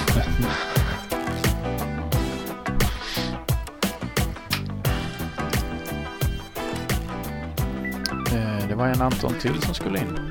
Ja, Yes, Johansson. yes. Hallå? Tjena, Anton. Hallå? Hallå! Nu är vi allihopa här. Vad Hör ni mig? Jajamän. Yes. Ja, jag vet. Min sladd är kanske lite glappig, jag vet inte. Har du inga bra hörlurar? Nej, precis. Välkommen säger jag till Anton Johansson och eh, Anton Malmberg. Tjena grabbar. Då då. Tackar, tackar. Hur är läget? Så där intromusik, det gillar vi. Eh, det är bra här i Linköping. Hur är det i, eh, i övriga landet? Jo då, det, det är bra uppe i Uppsala är också bra. Vad sa du? I Uppsala är det också bra. Så. Gött. Vi är utspridda över hela landet. Det är Linköping, Uppsala och Växjö och Umeå. Det är fint. Det är Det är bra. lagom. Mm. Så det ska vara. Vi tänkte vi skulle snacka e-handel i webbradion idag. Och eh, det är just därför vi har Anton och Anton på plats. Och eh, Anton nummer ett, Anton, eh, jag ska vi se, vem vill vara ettan? Är det Malmberg det? Driver ju Muminmuggar.se och Anton Johansson eh, håller på med Headler.se där vi säljer hörlurar. Om vi börjar med Anton Malmberg, du har ju varit med tidigare här i webbradion och snackat lite Muminmuggar. Ja, eller framförallt affiliate snackade jag väl då, men, Mm. men murmuggar höll jag på med redan då. egentligen. Precis. Men berätta om eh, verksamheten för de som inte känner till det. Jo, Mu- Muminmuggar var väl, eller är väl egentligen Eh, skolboksexemplet på hur man kan nischa en e-handel. Vi, eh, det är jag och en kille till som driver det här sedan snart två år och vi hade jobbat länge med internetmarknadsföring och framförallt affiliate och vi började känna att började tröttna lite på det och känna att det var roligare att sälja egna produkter och letade då efter en, någon produkt att börja med eh, och börja lära oss e-handel med. Och vi gick i gymnasiet och hade väl inte så mycket pengar så vi behövde någon produkt där vi, som vi kunde köpa in ett fullt sortiment på utan att det kostade mer än några tusenlappar egentligen. Så någon kväll när jag satt sent och jobbade så ramlade jag över de där muggarna, mug- mug- muggarna och bestämde, bestämde mig för att vi skulle köra. Så jag registrerade domänen och mejlade, mejlade Joel som jag jobbar med och sa att vi ska börja sälja murmuggar på den vägen var det. Schysst. Och, och Anton Johansson, eh, Headler.se, vad är det för något? Ja, precis. Vi, vi har väl en lite liknande story som Anton Malmberg egentligen och Joel. Eh, vi, jag och Erik då, som jag driver ihop med, vi, vi har också sysslat med, med en massa affiliate och consulting och så vidare. SEO och affiliate och sen så i, eh, så fick vi för oss att vi skulle göra något lite större, seriösare projekt igen. Vi hade haft några större projekt tidigare eh, men som inte hade varit så eh, konkreta. Då kände vi så här, men nu vill vi lära oss e-handel och då så hade vi väldigt mycket dåliga idéer först. Allt från att sälja myggspray till, eh, till stolar och jag vet inte vad. Eh, och så till slut kom vi på det här att hörlurar är ju the shit. Ehm, och framförallt då så var det ju ett sätt att hoppa på en väldigt stor trend. Ehm, för hörlurar är ju ehm, så att säga har ju gått från att vara ett, någonting som man använder i studios och när man till att verkligen vara en, en trendattiralj eller en modattiralj. Hur, eh, hur testade ni fram till, till just hörlurar? Du sa det att det, ni hade ett gäng sämre idéer, men hur vet ni att de var, de var sämre? Eh, framförallt så, så kände ganska mycket känsla. Så. Men, eh, men vår, vår utgångspunkt var från början att vi bara ville syssla med e-handel. Eh, men när man väl börjar titta på vad man kan sälja så är det väldigt mycket roligare att sälja något man faktiskt kan, en, någonting man själv tycker om eller något själv man kan stå bakom och verkligen tycker är intressant. Eh, vilket om inte annat gör det mycket lättare och får det trovärdigt och, och att vara en sån sak som att skriva bloggen blir helt enkelt roligare om man ska skriva om hörlurar än om att skriva om myggspray. Det är lättare att tro på produkten så att säga. Liksom. Ja, precis. Och, och så man, man, är det någonting som man själv lever och är en del av, en, en kultur, så, så, eh, så är det mycket lättare att, att försöka sälja in det till det än att hoppa på någonting som man är helt... Det är precis som, att, som om nu när man är ung, om man skulle försöka sälja någonting till pensionärer så är det väldigt mycket svårare än att sälja till någon som är lika gammal som man själv. Det som, som ni tror... båda... Ah, förlåt. Jag tror det handlar mycket om att jag vet inte hur hur eh, entusiastisk jag är över muggar. Som, som, jag, jag är ingen samlare själv, men det är fortfarande en produkt jag gillar och så vidare. Och det krävs att man kan engagera sig i den själv för att någon annan ska vilja engagera sig i, sin, eh, i ens produkt och ens butik, tror jag. Det. Men eh, om man skulle säga så, om ni var tvungna att sälja något annat, skulle det funka ändå? Det tror jag absolut att det skulle göra, men det skulle det skulle bli mer en, en eh, säga, affärsverksamhet som man driver för att tjäna pengar än för att, att man verkligen tycker det är kul att driva det. Mm.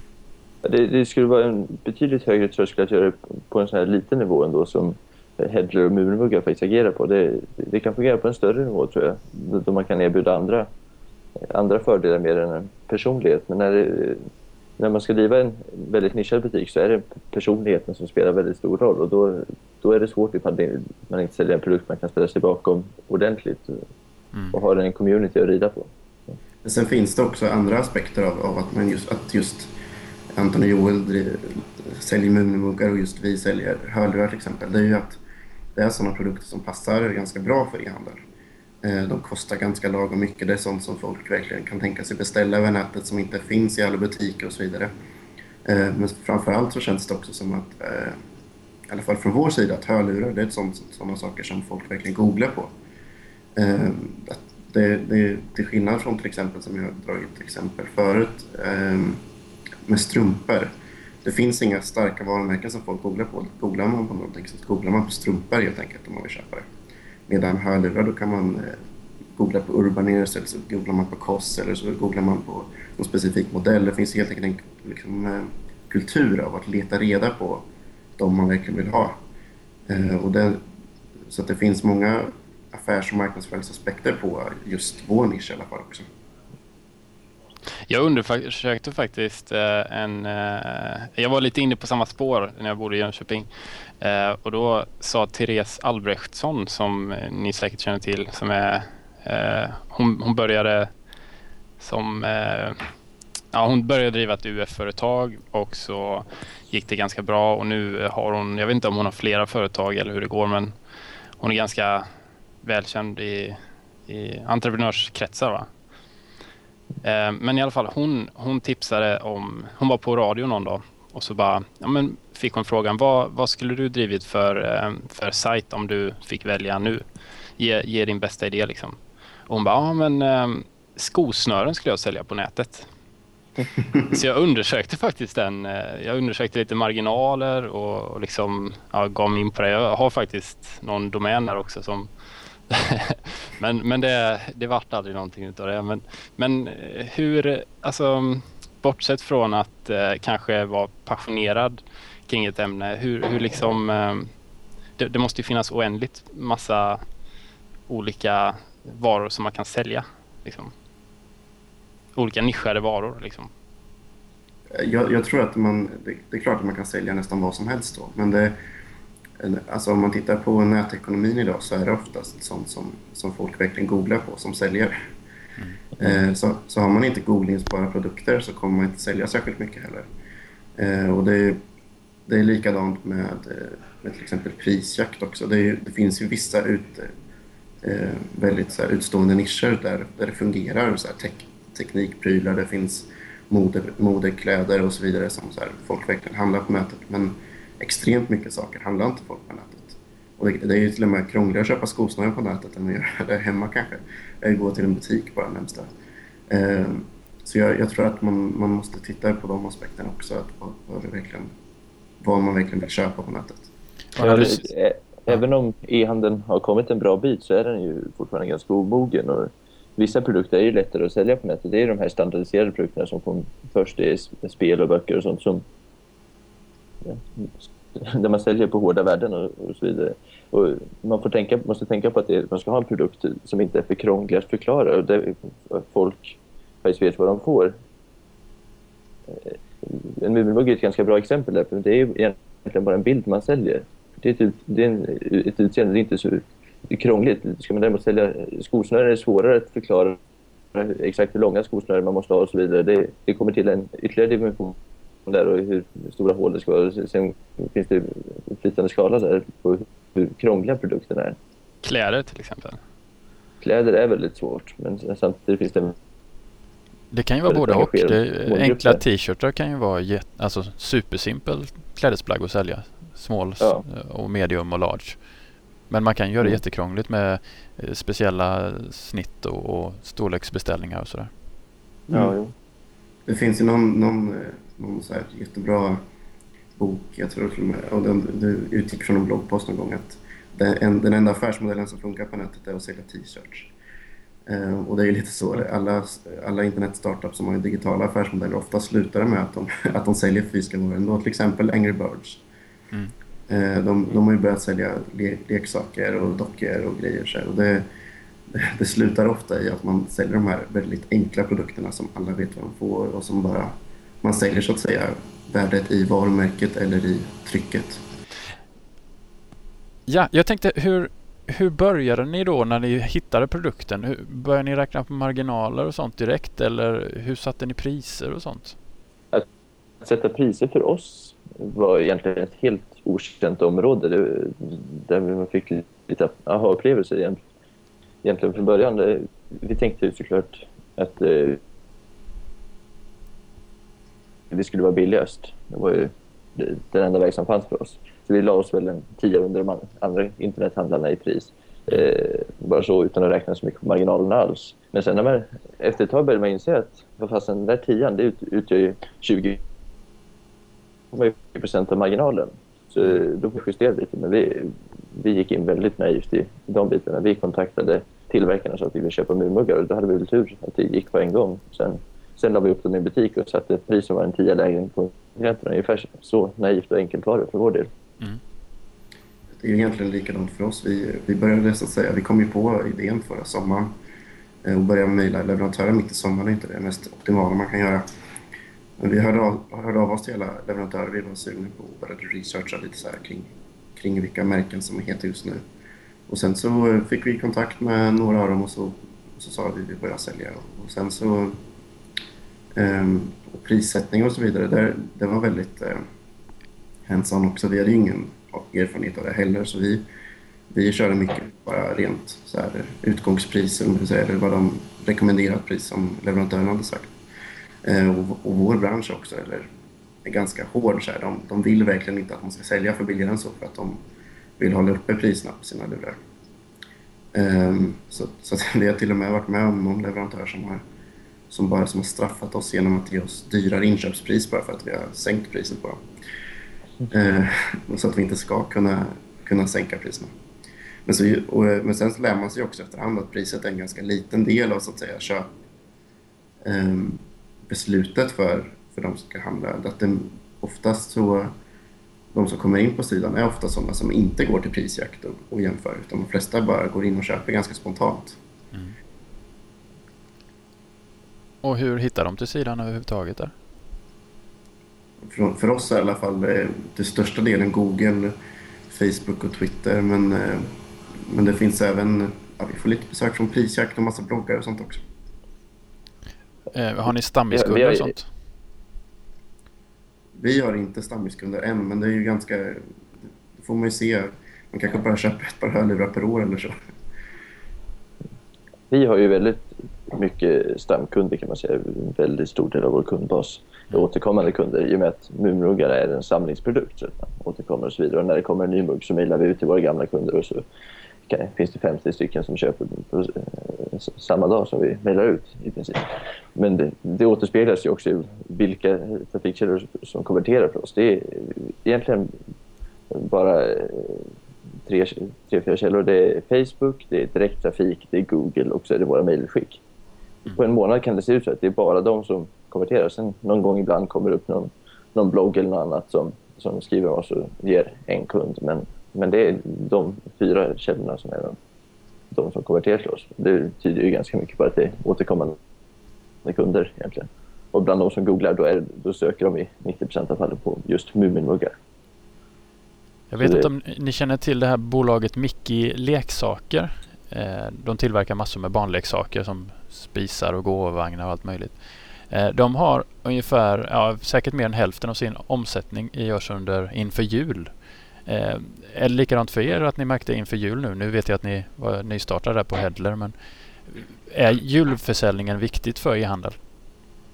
För oss var den jätteviktig i alla fall. För vi, vi hade varit igång bara två, tre månader då. då um, och vi sålde extremt mycket i december kan jag säga. Så det var, det var, um, vi är fortfarande inte uppe på samma nivå igen trots att den nu har gått, trots att vi nu faktiskt är ett halvår gamla ungefär. Mm. Um, så det, för oss var den väldigt viktig och vi körde även kampanj och verkligen såg det som ett sätt att rivstarta vår försäljning. Mm. Eh, och det har även gjort att vi har haft lite pengar att, att satsa på nu under våren med så att vi kunde slappna av lite. Och likaså för oss är julhandeln extremt viktig. Våra två bästa månader hittills har varit december, de två decembermånader vi har upplevt. Men jag vet inte, så, eh, för, första, första december som vi hade hade försäljning lyckades vi inte alls beräkna hur mycket vi skulle säga. Så då var det ju, då, satt, då försvann ju hela vårt kontor. Våra, våra skrivbord blev packbord och allt annat var bara kartonger. Vårt lilla kontor och vi, vi fick springa ner på, eh, på Lens på lunchen och köpa nya muggar när våra muggar tog slut och så vidare bara för att hinna få iväg allting innan jul. Så det var ju en väldigt stor överraskning för oss att det gick att det var så stor skillnad gentemot andra månader. Mm. Men det, sen tror jag att det beror på beror mycket på vad du har för produkter. Vissa saker är inte något man köper i present. Då är ju december tvärtom en ganska dålig månad. För att då lägger alla sina pengar på andra saker. Ja, just det. Det, det är ju ett problem också. Jag, jag vet inte. Folk, folk som säljer jag vet inte, jag vet inte vad jag pratar om, någon som sålde möbler eller liknande som folk inte köper och ger bort i present riktigt. Mm. Och för de, de hade en liten nedgång i december istället. Ja, mm. precis. December är ju typiskt ge bort-månad. Ja, precis. Och då, då tar pengarna slut i det om man inte råd att köpa nya möbler och så vidare hem till sig själv. Så det beror helt på vilken produkt du säljer. Men för de flesta e-handlare skulle jag säga att, att julhandeln är enormt viktig. Mm. Och den är även viktig för att januari i alla fall för oss och de andra jag har pratat med så går det alltid ner i januari också. Mm. Så, att, det, så att man, så att man tjänar inte bara på att det är en julhandel utan det, ja, det är ganska överbrygga. efteråt också. Mm. Man är, man, man, är väldigt beroende av en bra julhandel för att klara av januari och februari i många fall. Mm. Hur mycket sitter ni och kollar eh, statistik? Jag tänker på typ conversion rates och, och sådana bitar.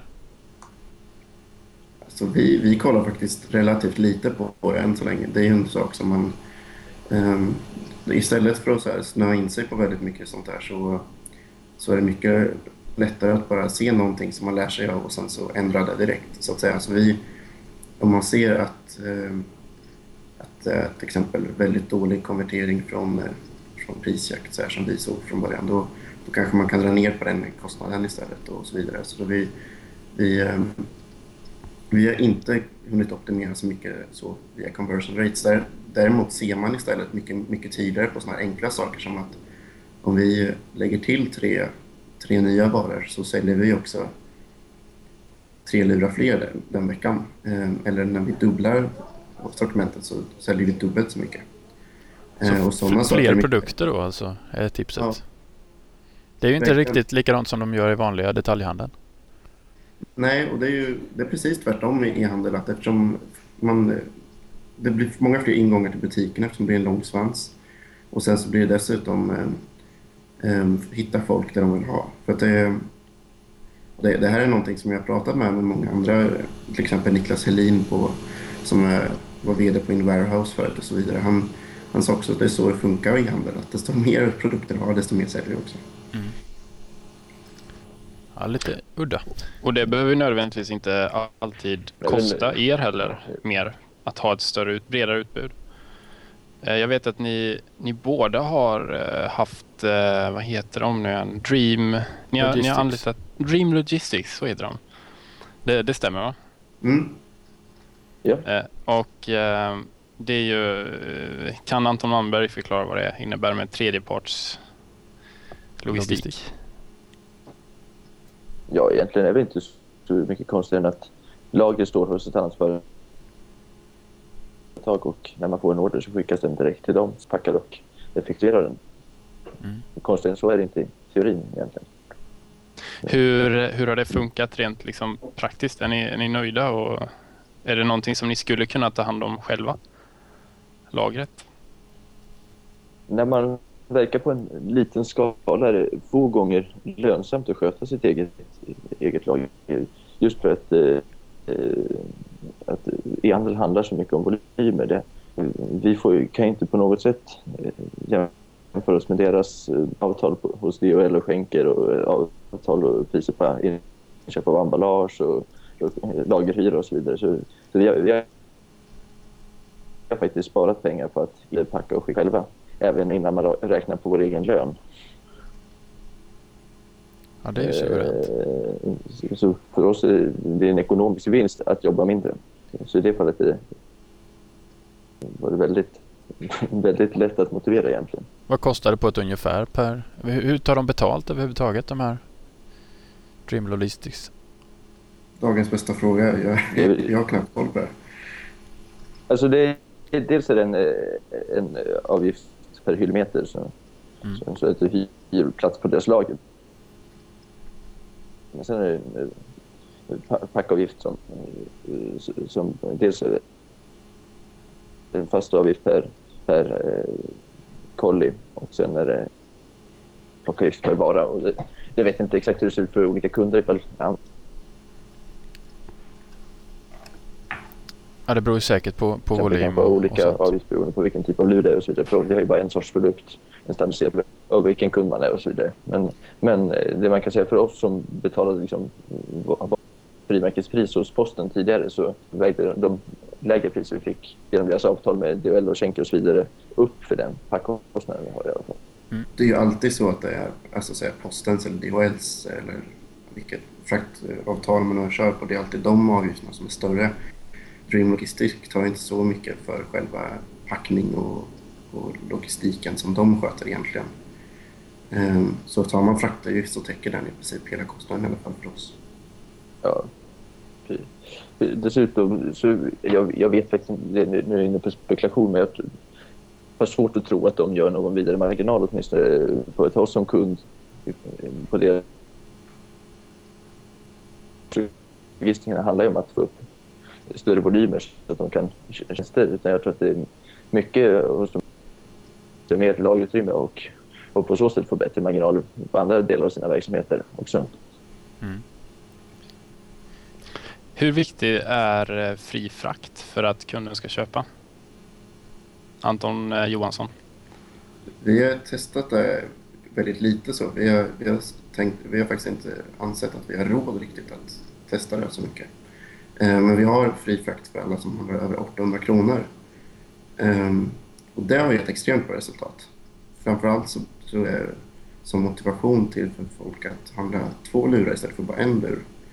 Eh, eller liksom för, för innan vi la till den, den möjligheten så sålde vi eh, bara en lur i taget hela tiden. Medan så fort vi la till det så har vi egentligen varje vecka fått en eller ett par beställningar med minst ett par lurar i varje. Så det, det, är, det är väldigt viktigt på så sätt. Men jag vet tyvärr inte hur viktigt det är om man testar helt och fullt ut. Ja, då har ni ingen eh, alltså, merförsäljning heller om ni tar helt eh, fri frakt från, från start. Nej, precis. Så att det, är nog kanske, men däremot kan man tänka sig att man testar in kampanjer och så vidare. Mm.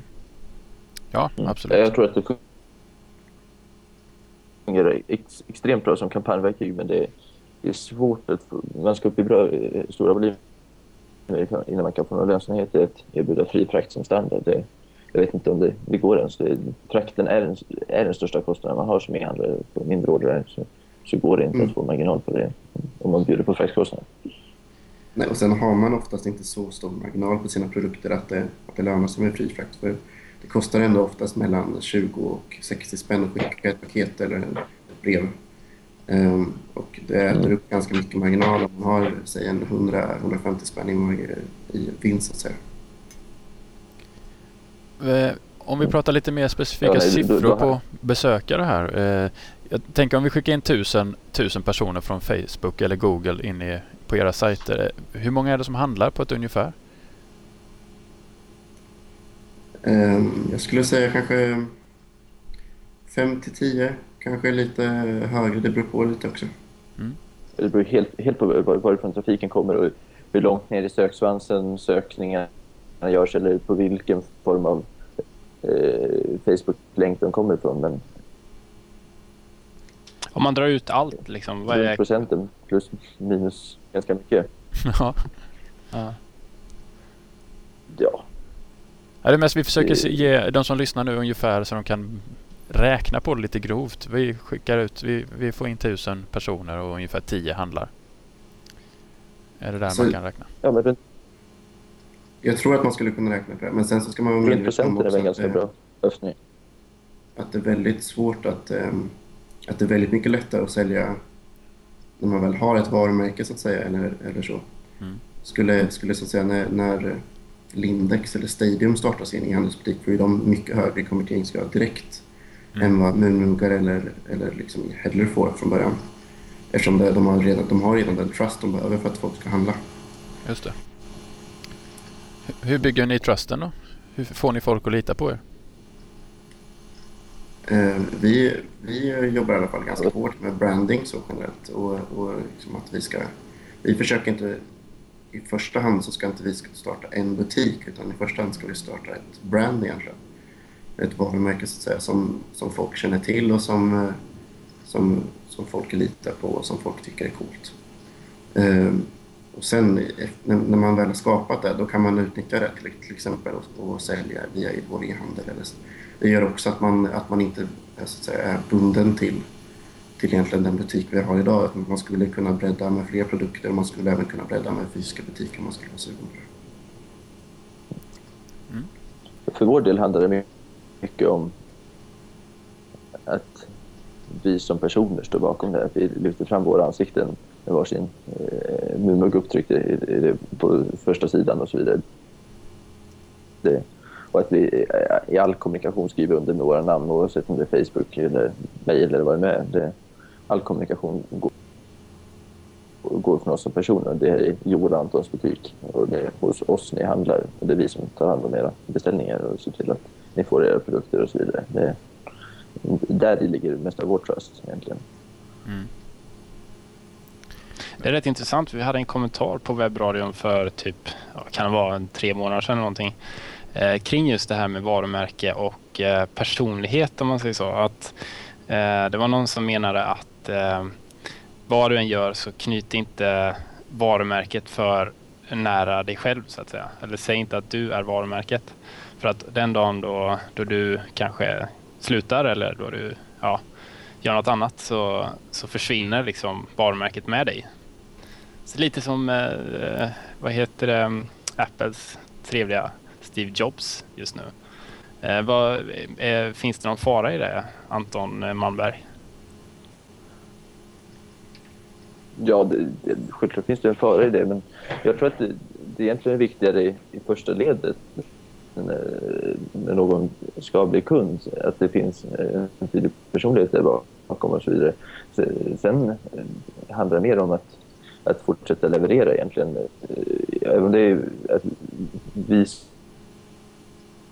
som personer står bakom det, att det känns, som, känns trevligt att handla om just oss gjorde att de blev kunder i första läget så ligger ändå engagemanget i produkten. Om man, om man kollar på vår Facebook-sida till exempel så är det ju inte så att folk håller på och skriver, skriver till oss i första hand utan det, engagemanget och handlar ändå om produkterna och folk lägger upp bilder på sina samlingar och diskuterar vilka muggar de har, vilka de saknar och vilka muggar som finns som är svåra att få tag på och så vidare. Och så vidare. Det är där engagemanget ligger sen ändå. Och det, samma gäller säkert Apple. Att mycket av engagemanget ligger i produkten. Det ligger, man engagerar sig mer i en, i en iPhone och en iPad än i Steve Jobs. Men sen är det Steve Jobs som har givit kanske givit de här produkterna eh, dess briljanta image i, i, i första läget. Men, men i förlängningen handlar engagemanget om produkterna egentligen, tror jag. Sen känns det, det känns ganska så här, eh, traditionellt tänk på något sätt där. Att, att säga att eh, att eh, vara hellre ett företag och säg namnet på företaget när du marknadsför än att säga ditt egna namn. Nu känns det som att fler och fler går mot ja, men det här personliga och i och med sociala medier och, och liksom att webben börjar mogna lite eh, så eh, vad heter det ja, så är det viktigare med just det här som, som du nämner Anton. Eh, stämmer det eller är det, liksom, är det helt fel? Jag tror att det handlar mycket om att man att de som säger det här att man ska inte eh, knyta sitt egna namn så hårt till varumärket och så vidare. Att det är mycket sådana som har varit med om till exempel eh, försäljningar av företag eller verksamheter. Och, för, och när, till exempel när man är en riskbetal så kanske riskkapitalisterna vill sätta en extern VD på VD-posten och sådana saker. Och i de sammanhangen så är det väldigt viktigt att, att man inte är för hårt knuten till företaget för då blir det svårare, då blir det, svår, det är svårare att köpa upp ett företag som, där, där så att säga, personerna är så pass hårt knutna i ett Ehm, när man köper upp ett företag vill man egentligen kunna byta ut alla personer och det ändå funkar lika bra. Företaget ska vara en entitet ja. mer än, än liksom... Ja, precis. Men sen så är det ju så att... Det beror helt på vilket företag. Kör du Anton. Du försvann lite där. En gång till. Försvann jag lite där? jag hörde inte vad Anton sa. Nej, men kör du. Ja, nej, men jag, jag, tror, jag tror, vi försöker också knyta an våra, våra namn jättehårt i Hedler till exempel. Um, men jag tror fortfarande att, att, att anledningen till att vi gör det är för att vi har ganska starka namn redan. Att det är många som känner till mig och det är ganska lätt att få... Uh, det är väldigt mycket lättare för en journalist att ringa upp mig än att ringa upp Hedler. Mm. För, att, för att jag har redan ett track record som folk litar på och folk vet redan vem jag är och jag har ett stort kontaktnät och då blir det så att mitt, med den så att säga, bakgrunden som jag har gör att vi kan marknadsföra Hedler mycket hårdare och mycket bättre. Eh, men sen så är det så ändå att 90, 95 procent av kunderna har ju inte ens sett eh, mitt face eller har aldrig hört talas om mig. Eller 99,9 procent kanske. Och därför så, så tror inte jag att det är något problem för oss i alla fall. Och jag tror inte att det är något problem för Anton och Joel heller för de har så pass um, de har ju så pass starkt varumärke de säljer som de inte ens har själv skapat egentligen. Nej. Nej, men det, jag tror att det mer handlar om egentligen hur man kommunicerar och så vidare. Och, och, att, och ifall det är just den här tydliga avsändaren i, i en person som man, eh, som man vill ha så kan man nog lika gärna eh, byta ut den personen bara man har samma tonalitet så att, och det ger samma känsla. Det ger den här känslan att eh, handla av handla hos oss motsvarande pyttelitet, pytteliten eh, gatubutik fast på nätet. Och då skulle det lika gärna kunna stå ett, stå ett annat namn där eh, än Joel och Anton, det tror jag. Och det beror också lite på vilket företag, företag man vill bygga. Är det, vill du bygga ett företag som där du har eh, ser en exit framför dig och riskkapital och så vidare, då kanske det inte är rätt att bygga, bygga företaget så mycket kring dig som person ifall du ser framför dig att du vill lämna det. Eh, och det är målet med det hela. Men eh, det kan jag inte påstå är målet med Murmurja.se riktigt, eller åtminstone inte var det från början. Då, då handlar det ju bara om att bygga upp en liten e-handel och prova på det. Eh, Anton Johansson, jag läste ett blogginlägg av dig på superweb.se. Eh, starta e-handel, you can do it. Eh, där du skriver att det är sjukt lätt att vara bäst. Kan du förklara vad du menar med det? Ja, det jag menar med det här på något sätt att precis som Anton Malmberg var inne på lite tidigare i, i den här i webbradion idag. Eh, att e-handel är väldigt omoget idag. Att det är väldigt eh, eh, det är väldigt lite innovation egentligen inom hela e-handelsområdet. Det, det väldigt, finns väldigt många duktiga e-handlare, det finns väldigt många bra butiker men det finns väldigt få som försökt ta konceptet ett steg vidare. Mm. Eh, och därför så, så känns det som att, i alla fall har min upplevelse varit nu när vi har startat, att, eh, och när, även jag tittar på som Anton och Joel och andra e-handlare, så att det, till och med de riktigt stora e-handlarna som CDON och, och, och många av de här klassiska Amazon till exempel och så vidare. Eh, till och med de har, har, har liksom halkat efter egentligen. De är, de är väldigt duktiga på att sälja och logistik och, och att ehm, så att säga bara vara en vanlig butik men de har ingen innovation, det finns ingen eh, det är väldigt få som jobbar med sociala medier, det är väldigt få som jobbar med bra content. Eh, det är väldigt få som har eh, trustworthy eh, recensioner och så vidare. Bara genom att en sån sak som att skriva riktigt bra texter eller liksom en introduktionstext till varje produkt. Eh, produkttexter och specifikationer så har man helt plötsligt man helt plötsligt mycket bättre än alla andra butiker inom samma nisch.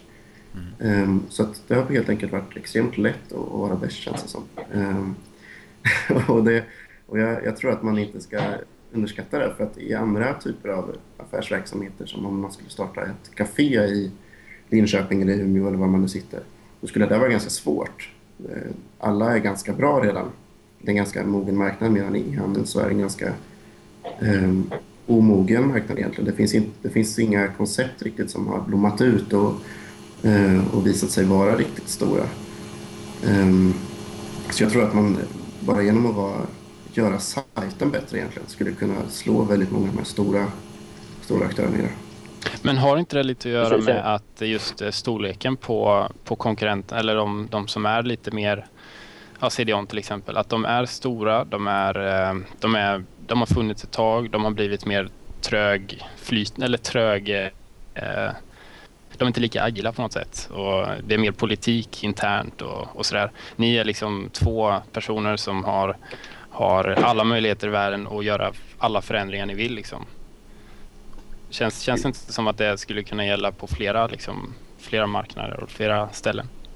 Jo, precis. Men jag, jag tror också att det, att det handlar mycket om att... Eh, visst är det så att de stora aktörerna, men jag tycker även att många nya aktörer är väldigt lata. E-handel handlar väldigt mycket om siffror. Eh, vilket det ju inte gör till exempel i en, på ett café eller på, på en butik på stan. Det är mycket mer att få, få till så att säga, konceptet och få till rätt produkter, se till att alla produkter är väl försedda med prislappar och, och att eh, säljarna är väldigt eh, trimmade. Så. Eh, det har man inte riktigt kommit till på nätet än, att det är inte så många trimmade säljare på e-handlarna så att säga.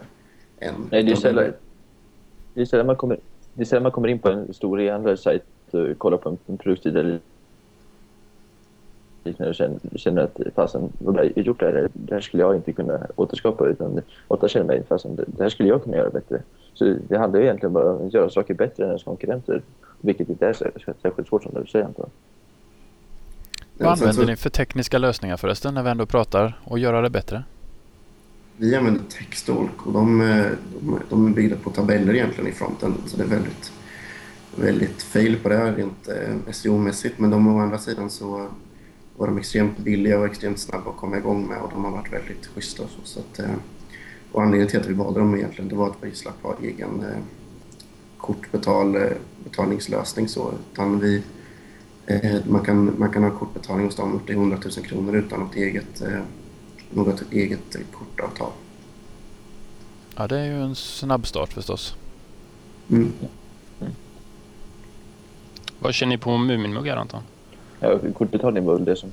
Muminmuggar bygger på Wordpress med ett e-handelstillägg som heter VP E-commerce. Och där kan man väl säga att det som tog längst tid för oss att komma igång med var just kortbetalning. Det var det som var svårast att integrera rent tekniskt, så det var det som, som tog längst tid avtalsmässigt och så vidare.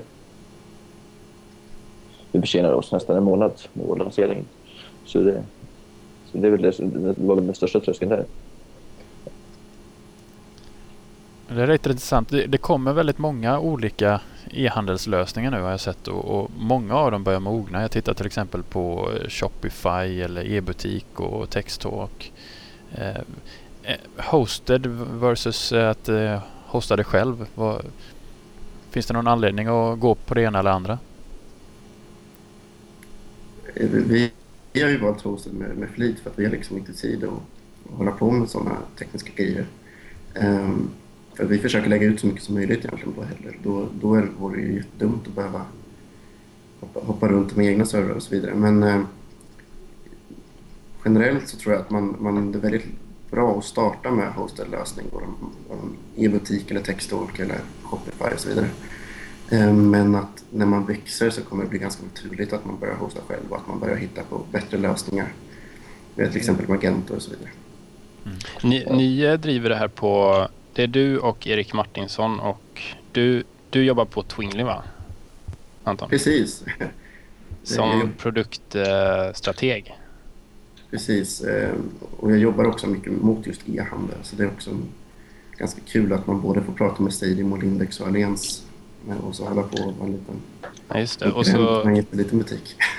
Just det. Och, och, Erik Martinsson kör, han, han driver Grebban va? Grebban eh, design? Nej, Grebban? Mm, en webbyrå. Så. Precis. Så, um, och det, ni gör det här på, gör ni på fritiden eller siktar ni på liksom uh, jobba mer och mer med det eller hur, hur har ni lagt upp servrarna där? Nej, vi är nog ganska inriktade på att faktiskt vara helt ehm, Eh, ta bort så, så att säga vi, vi tycker om våra jobb som vi redan har så att säga och det, de Eh, så vi försöker lägga ut så mycket som möjligt så att det är ganska självgående. Eh, och det, det har funkat ganska bra. Nu har vi, sköter vi fortfarande support själva och så vidare. Men det, det är ändå så att man, det, det är i princip svara ett, två mejl per dag kanske, eller ett par till. som vi måste ta hand om varje dag. Annars är det bara lite helgjobb då och då. Så. Eh, så det är ganska skönt att det är en ganska självgående butik. Så. Och Muminmuggar, eh, Driv, driver ni den på heltid nu eller hur, hur går det? Nej, det, det, det är ett av flera projekt vi ägnar åt. Vi jobbar med e-handel som egenföretagare på olika sätt. Vi dels driver med möjlighet men också gör en del konsultjobb inom e-handel, främst då, plattformsjobb på, på Wordpress. Eh, men sen har vi också fått starta upp ett nytt företag inom e-handel där vi säljer köksredskap Lycka, Lycka med 2K. Just det, kan du berätta lite mer? För jag för mig att eh, vi var, jag kontaktade er när jag behövde någon eh, eh, ett plugin. Är det, är det så ni gör? Är det ett plugin till VP e-commerce ni erbjuder eller är det, hur funkar det? Alltså det berätta lite mer det. Är, det. det är en gratis plugin som ett nyzeeländskt företag utvecklat som heter just VP e-commerce. Och, eh, det vi har gjort där är att vi har utvecklat ett par par moduler för den svenska marknaden. Då bland annat koppling till, till Certitrade som hanterar kortbetalningar så man kan erbjuda kortbetalning med svenska kort. Så det är väl egentligen det vi gör. Men sen kan vi systemet och kan göra teckningar och så vidare. Så för den som, för den som kan det Worldpage själv vill göra, bygga sin butik i det så är det ett väldigt bra, väldigt bra alternativ. Ett väldigt billigt alternativ till att starta en bra snygg e-handel. Sen har det vissa brister på, på baksidan. Så ska det växa stort så kanske inte Wordpress är rätt system att byggas. Ja, vi har själva suttit lite i, i Wordpress e-commerce nu och testat med... Eh, mm. Det finns ju två olika versioner just nu. 3.7.8 och 3.8 eh, som är under mm. utveckling fortfarande. Men eh, den är så pass mycket bättre så att man vill gärna byta väldigt fort. Ja. men, men, just när man vill ändra om den så, så har vi kommit fram till att den är lite krånglig. Men den är ganska snabb att få upp en, en enkel shop. Jo, precis. Så det, det, beror lite på. Men Magento som Anton Johansson nämnde innan är ju till exempel ett alternativ om man vill eh, gå in och, i detalj och styra allt. Men då får man ju inse att det är mer jobb också. Ja, precis. Vi bygger faktiskt, eh, faktiskt lycka på Magento. Mm. Och det, det, är ett helt annat projekt, kommer jag då säga. Det, det är ju betydligt mer komplext samtidigt som man har färre, färre begränsningar. Mm.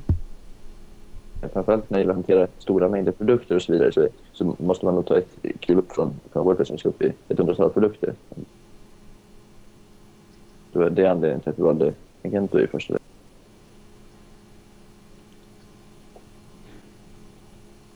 Just det. Har ni, eh, alltså innan ni, eller ja, under tiden ni har utvecklat de här koncepten och de här butikerna, hur har ni, har ni haft någon form av strategi eller någon mer långsiktig liksom, eh, eh, eh, plan och mål och, eh, kring, kring era satsningar? Om vi börjar med Anton Johansson där.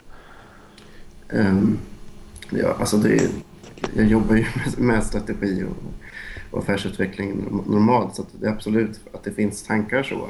Men eh, men det är ganska svårt att sätta målsättningar och så vidare. Så man, man, det blir mer så här att i början säger man så här, men vi ska försöka sälja ett par lurar per dag. Sen, sen när man har klarat av det så, ska man, så säger man så nu ska vi sälja två per dag och så vidare. Och så jobbar man på den typen av målsättning.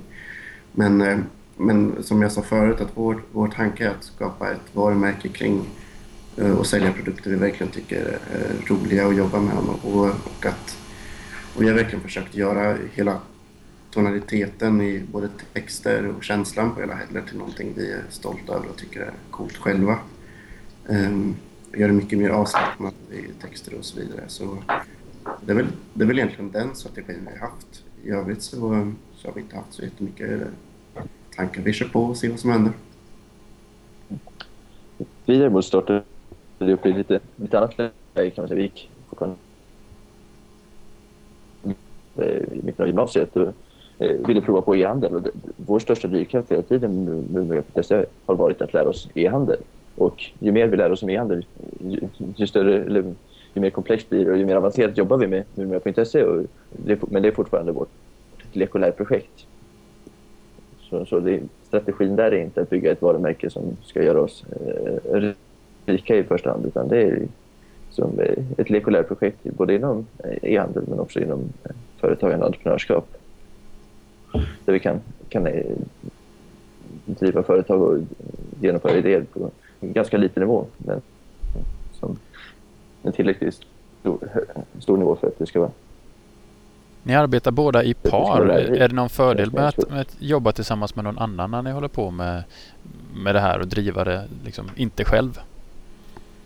Jag skulle säga att det är extremt stor fördel faktiskt. För att man, eh, dels så kompletterar man varandra ganska bra, särskilt om man som vi i alla fall, och det har ju Anton och Joel också jobbat upp ganska många år. Att man, man lär känna varandra. Man, eh, men att man framförallt så är det så, Erik har jättebra kunskap och har en typ av personlighet och jag har en annan typ av personlighet. Och vi, det här, bara en sån sak som att man inte att man kan dela upp supporten, att eh, Erik svarar på några support eller jag på några.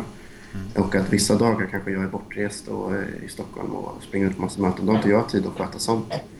Eh, kan Erik sköta det medan jag tar ansvar någon annan dag. Eh, plus att det faktiskt är väldigt viktigt att kunna peppa varandra för att eh, alla har sina down periods när man inte är jättemotiverad och då så bara genom att se att Erik gör någonting så blir man jättetaggad igen. Mm. Mm.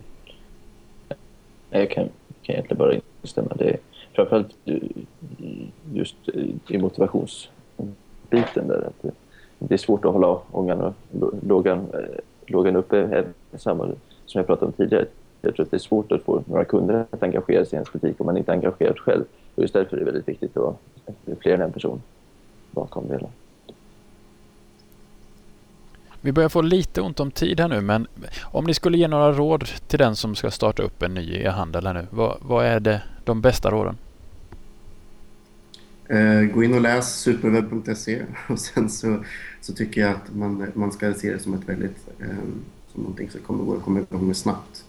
Man ska inte se det som ett stort problem utan det, det svåra är egentligen att komma på vad man ska göra.